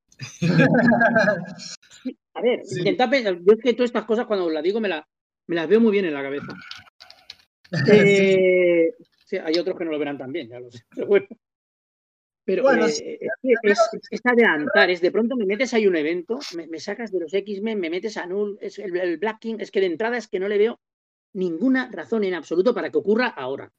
Sí, porque sí, es Navidad y se van a comprar, ah, creo. Ah, pero aquí King in Black también va a afectar a los X-Men. Sí, parece, parece. Hay un cómic de Marauders. Sí, ah. Estábamos hablando justo hace un rato. Sí, no, no, lo, lo he visto yo y digo, coño, ¿qué coño tiene que ver? Pues sí, sí, se ve que tiene algo que ver. Bueno, es que afecta también... a todo el universo y es que volvemos a lo mismo. Ojalá, ojalá. Yo soy una persona, alguna vez lo he dicho, que, que, que dice que cualquier evento que ocurra, evento, o sea, no es Mandundi, no, evento que ocurra en el universo Marvel, D C y más, Valiant, el que sea, evento, eso tiene que marcar. Eso tiene que quedar ahí atrás. Que bueno, no me llegue viendo... al número siguiente y me digan, aquí no ha pasado nada. Estoy viendo que Eh, Al Ewing, él dijo que su serie de Sword iba a ser el vínculo de los X-Men con King in Black y con Guardianes de la Galaxia también. Ah, lo dijo él en el veintisiete de octubre, en una, una entrevista que, que a ver, hizo. Julio, los personajes son buenos. ¿Cuál es? Metes a Sword y metes a los Guardianes de la Galaxia dando vueltas por ahí. No, no, no, sí, no, yo, yo me refería al hecho, no, los personajes, la alineación de Sword a mí me encanta. Yo me refería al hecho de que, justo lo que tú dices, el, el, el evento de Empire, ¿qué nos trajo? ¿Qué nos dejó? Nada. Lo único que pero, nos dejó fue una última página diciendo... Una cosa. De... ¿Chris y Skrull se llevan bien ahora? Sí, ahora están bajo el, el, una misma bandera, se puede decir. Bueno, pues entonces de algo ha servido, puede servir para eso, para que ahora haga un imperio, Chris y Skrull. Bueno, este bueno. Algo. Lo que pasa es que lo encuentro excesivo todo lo que han montado para esto. Porque sí, pero justo es difícil, o sea... No he eh... leído Empire todavía, tío. Ah, bueno... No tengo eh, tiempo. Empire... No tengo tiempo. Nos, nos, nos sea... Tampoco nos vale mucho, ¿eh? Pero nos, nos, nos Carla, doble un... ¿Tú te lo has leído? Sí, sí lo tuve que leer. Te tocó pero... programa. Es que hicimos, es, hicimos los podcasts. Los, los, el podcast sí, también... sí. Sí, de, por eso se lo tuvo que leer. Sí, no, es, no, pero estuvo bien, no sé, no, no, pero no divertimos, no entretuvimos, no, sí, sí, no, no, no fue tan, tan, no, no, ya, sí, está bien, sí, no, no fue tan, no, no fue como, ay, no, qué tortura esto, no. Conocimos la nave Kree Skrull. No sé, yo, a, a mí sí no me gustó para nada Empire, tuvo algunas cositas buenas, no lo voy a negar, pero... Fue lo, uni- fue lo único que vimos, vimos la nave y vimos la... la... Yo por eso pregunto, porque es que como no me lo leí yo no sé de qué ha ido ni, ni qué ha pasado, ¿no? no pero que estoy seguro... Final, lo único que pasó al final es que nos muestran, nos muestran cómo Sword, o sea, cómo los X-Men le van a declarar la guerra a los Avengers, y es por eso que dijimos, ah, ya, se viene Avengers versus X-Men número dos, ¿no? Este... Sí, no, no, en resu- no, no, no. Resu- el resumen de Empire es que pierden los veganos. Ah, sí. Pierden los veganos, sí, sí, sí. Es, los tacoti, el... tacoti, los, aco- los, los, los árboles. Los brócoli. Los cotati. Sí, sí. ¿Qué es... han hecho? ¿Han hecho una biblioteca con ellos? No, no, no. Montaron un jardín. Es un chiste cruel de árboles, lo sé. Montaron un jardín. Pero no, pero yo te entiendo, es que mira, hemos terminado Empire, hemos entrado a Exosource, y terminamos Exosource, y viene King in Black, y terminará King in Black, y entraremos al oeste de los Avengers, y Dios mío, es que es un no parar, y pobre la Tierra. Eso... Cl- clásico del viejo Marvel. Bueno, no tan viejo, ¿eh? Estamos hablando de, Estamos hablando de cinco años atrás, ¿eh? Sí. Hace cinco años atrás, yo no estaba con vosotros, estaba en, bueno, tenía mis, mis colaboradores fijos más o menos, Y, y o sea, que yo era horrible, o sea, te tenías que estar buscando gente constantemente y constantemente porque Marvel no hacía otra cosa que sacar eventos, sacar eventos, sacar eventos, sacar eventos y tú decías, tío, mmm. Y las colecciones. Eso. ¿Vale? O sea, a mí me parece muy bien de que Marvel saque un evento anual, dos eventos anuales, que te coma tres números por arriba y te coma tres, tres números por abajo del año, ¿vale? Estamos hablando en agosto y en invierno, que es cuando sí. Más pasta hay, la gente tiene tiempo libre y se gasta el dinero. Mm, deja los personajes que se que me quieres hacer una mini, hay un pequeño crossover entre cuatro personajillos aquí y allí, pues vale, pero deja que los personajes tengan su libertad creativa. Es que ahora mismo estamos otra vez como hace cuatro o cinco años atrás, evento, evento, evento, evento, evento, y encima para todo tienes que sacar tiempo Ay. para hacer y para poner. Sí. Coño, no, yo no quiero que mi personaje se esté partiendo. Que soy el primero que digo lo de interrelacionar el mundo, el universo, pero hasta cierto punto. Claro. Es que Capitán América no puede estar... Mmm, ¿quién dice Capitán América? Dice, yo qué sé, la Visión. Yeah. Me, a las cinco de la mañana, hostias, con los Kree. A las ocho tengo una reunión para ver cuál es el nuevo grupo de Vengadores. A las diez nos partimos la cara con Galactus, que van los cuatro fantásticos, pero le vamos a hacer falta. Igual siempre, la... y, igual siempre hasta las doce de la noche. Sí, igual siempre imagina, tiene un momento, siempre hay momentos para golpear un nazi por ahí al día. ¿Te sí, imaginas bueno, la gente de los de, lo, de Wolverine, de Logan, hace unos cinco años, cuando estaba en todos los equipos Avengers? Este... Hace un poquito más, hace un poquito más. Pero, pero sí, sí, sí, sí, sí tienes razón. Si es tu otro superpoder mutante, ¿te acuerdas? El sí, de estar claro, en todos los capítulos. Sí, señor. Es estar en todos lados. Es que estaba en todos lados, en, todo, en cualquier momento. Con los... Es que hubo una teoría de la conspiración que decía que el poder de Lobezno no era su factor curativo, era poder estar en todas las colecciones al mismo tiempo. Sí, eso es un... está ahí detrás. Ríete de QAnon. No jodas. Sí, no, y luego lo, lo, se burla de eso. Me acuerdo, no sé en qué cómic fue, que, que se burlaron de eso. Y luego, ah, es que sí, yo estoy en todos los equipos. Creo que fue en, en una Avengers de Bendis, pero no me acuerdo. Que, que Luke me Cage. Que fue una Avengers de Bendis. Sí, que Luke Cage le preguntó, ¿cómo haces para estar en todos los equipos al mismo tiempo? Y, y luego, ah, ese es mi superpoder secreto, ¿no? Este, o creo que fue Spider-Man, ¿no? No me acuerdo, pero sí fue... fue en no me acuerdo, pero lo, sí, lo menciona. Sí, sí, sí. Este, bueno, pues eh, creo que con eso terminamos el capítulo de hoy. Sí, con eso terminamos. O sea, no volveríamos a hablar de Venom hasta dentro de dos semanas, con los sí. números que nos quedan, con el Web of, el Web of Venom. Y, ahí hay eh, más números que leer. La matanza absoluta. Para el próximo episodio volvemos con las batipalabras, los baticosas. Seguimos con el bati evento favorito. Y también cerramos con los tres, con los tres Jokers para el próximo episodio. Si no lo hace, revientas, ¿eh? Lo de los batis. sí, sí. sí, el siguiente sería de Batman. Volvemos después, entre dos semanas, con Venom. Y, y luego con Exos Sword. Y ¿no? luego vamos con Exos Wars. Exos Sword. Sword. Sword. Ha acabado ya. Porque King in Black, King in Black sale el dos de diciembre y el tres estamos nosotros hablando justo de eso. Con los últimos números de Venom y el King in Black. Fresquito. Al toque, no, al toque. Esa ha sido Julio, fijo. ¿Qué cosa? ¿Qué cosa? Perdón. No, me, me, me distraje. Que digo que has sido tú el que has dicho. Sale el número hoy y mañana ya hablamos de él. Ah, no, no, no, no lo dije yo. Me, me, me quedé asombrado porque justo acaban de mandar un, un aviso que Talax va a renacer para King in Black. Y yo me quedé como que... ¿Qué? ¿Qué? ¡No! Sí, llevan, llevan un par de... Llevan una semanita, un par de semanitas dando un poquito de guerra, pero nada, nada que...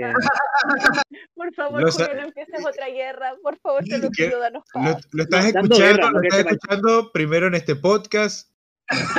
Y, y ojo que, claro, como yo comentaba, ahora, el pod, ahora todos tienen podcast. Yo, yo, claro, yo porque le doy like a todo lo que vea con cómics, pero de repente ahora todos tienen loco. podcast, así que de repente saldrán... Pero...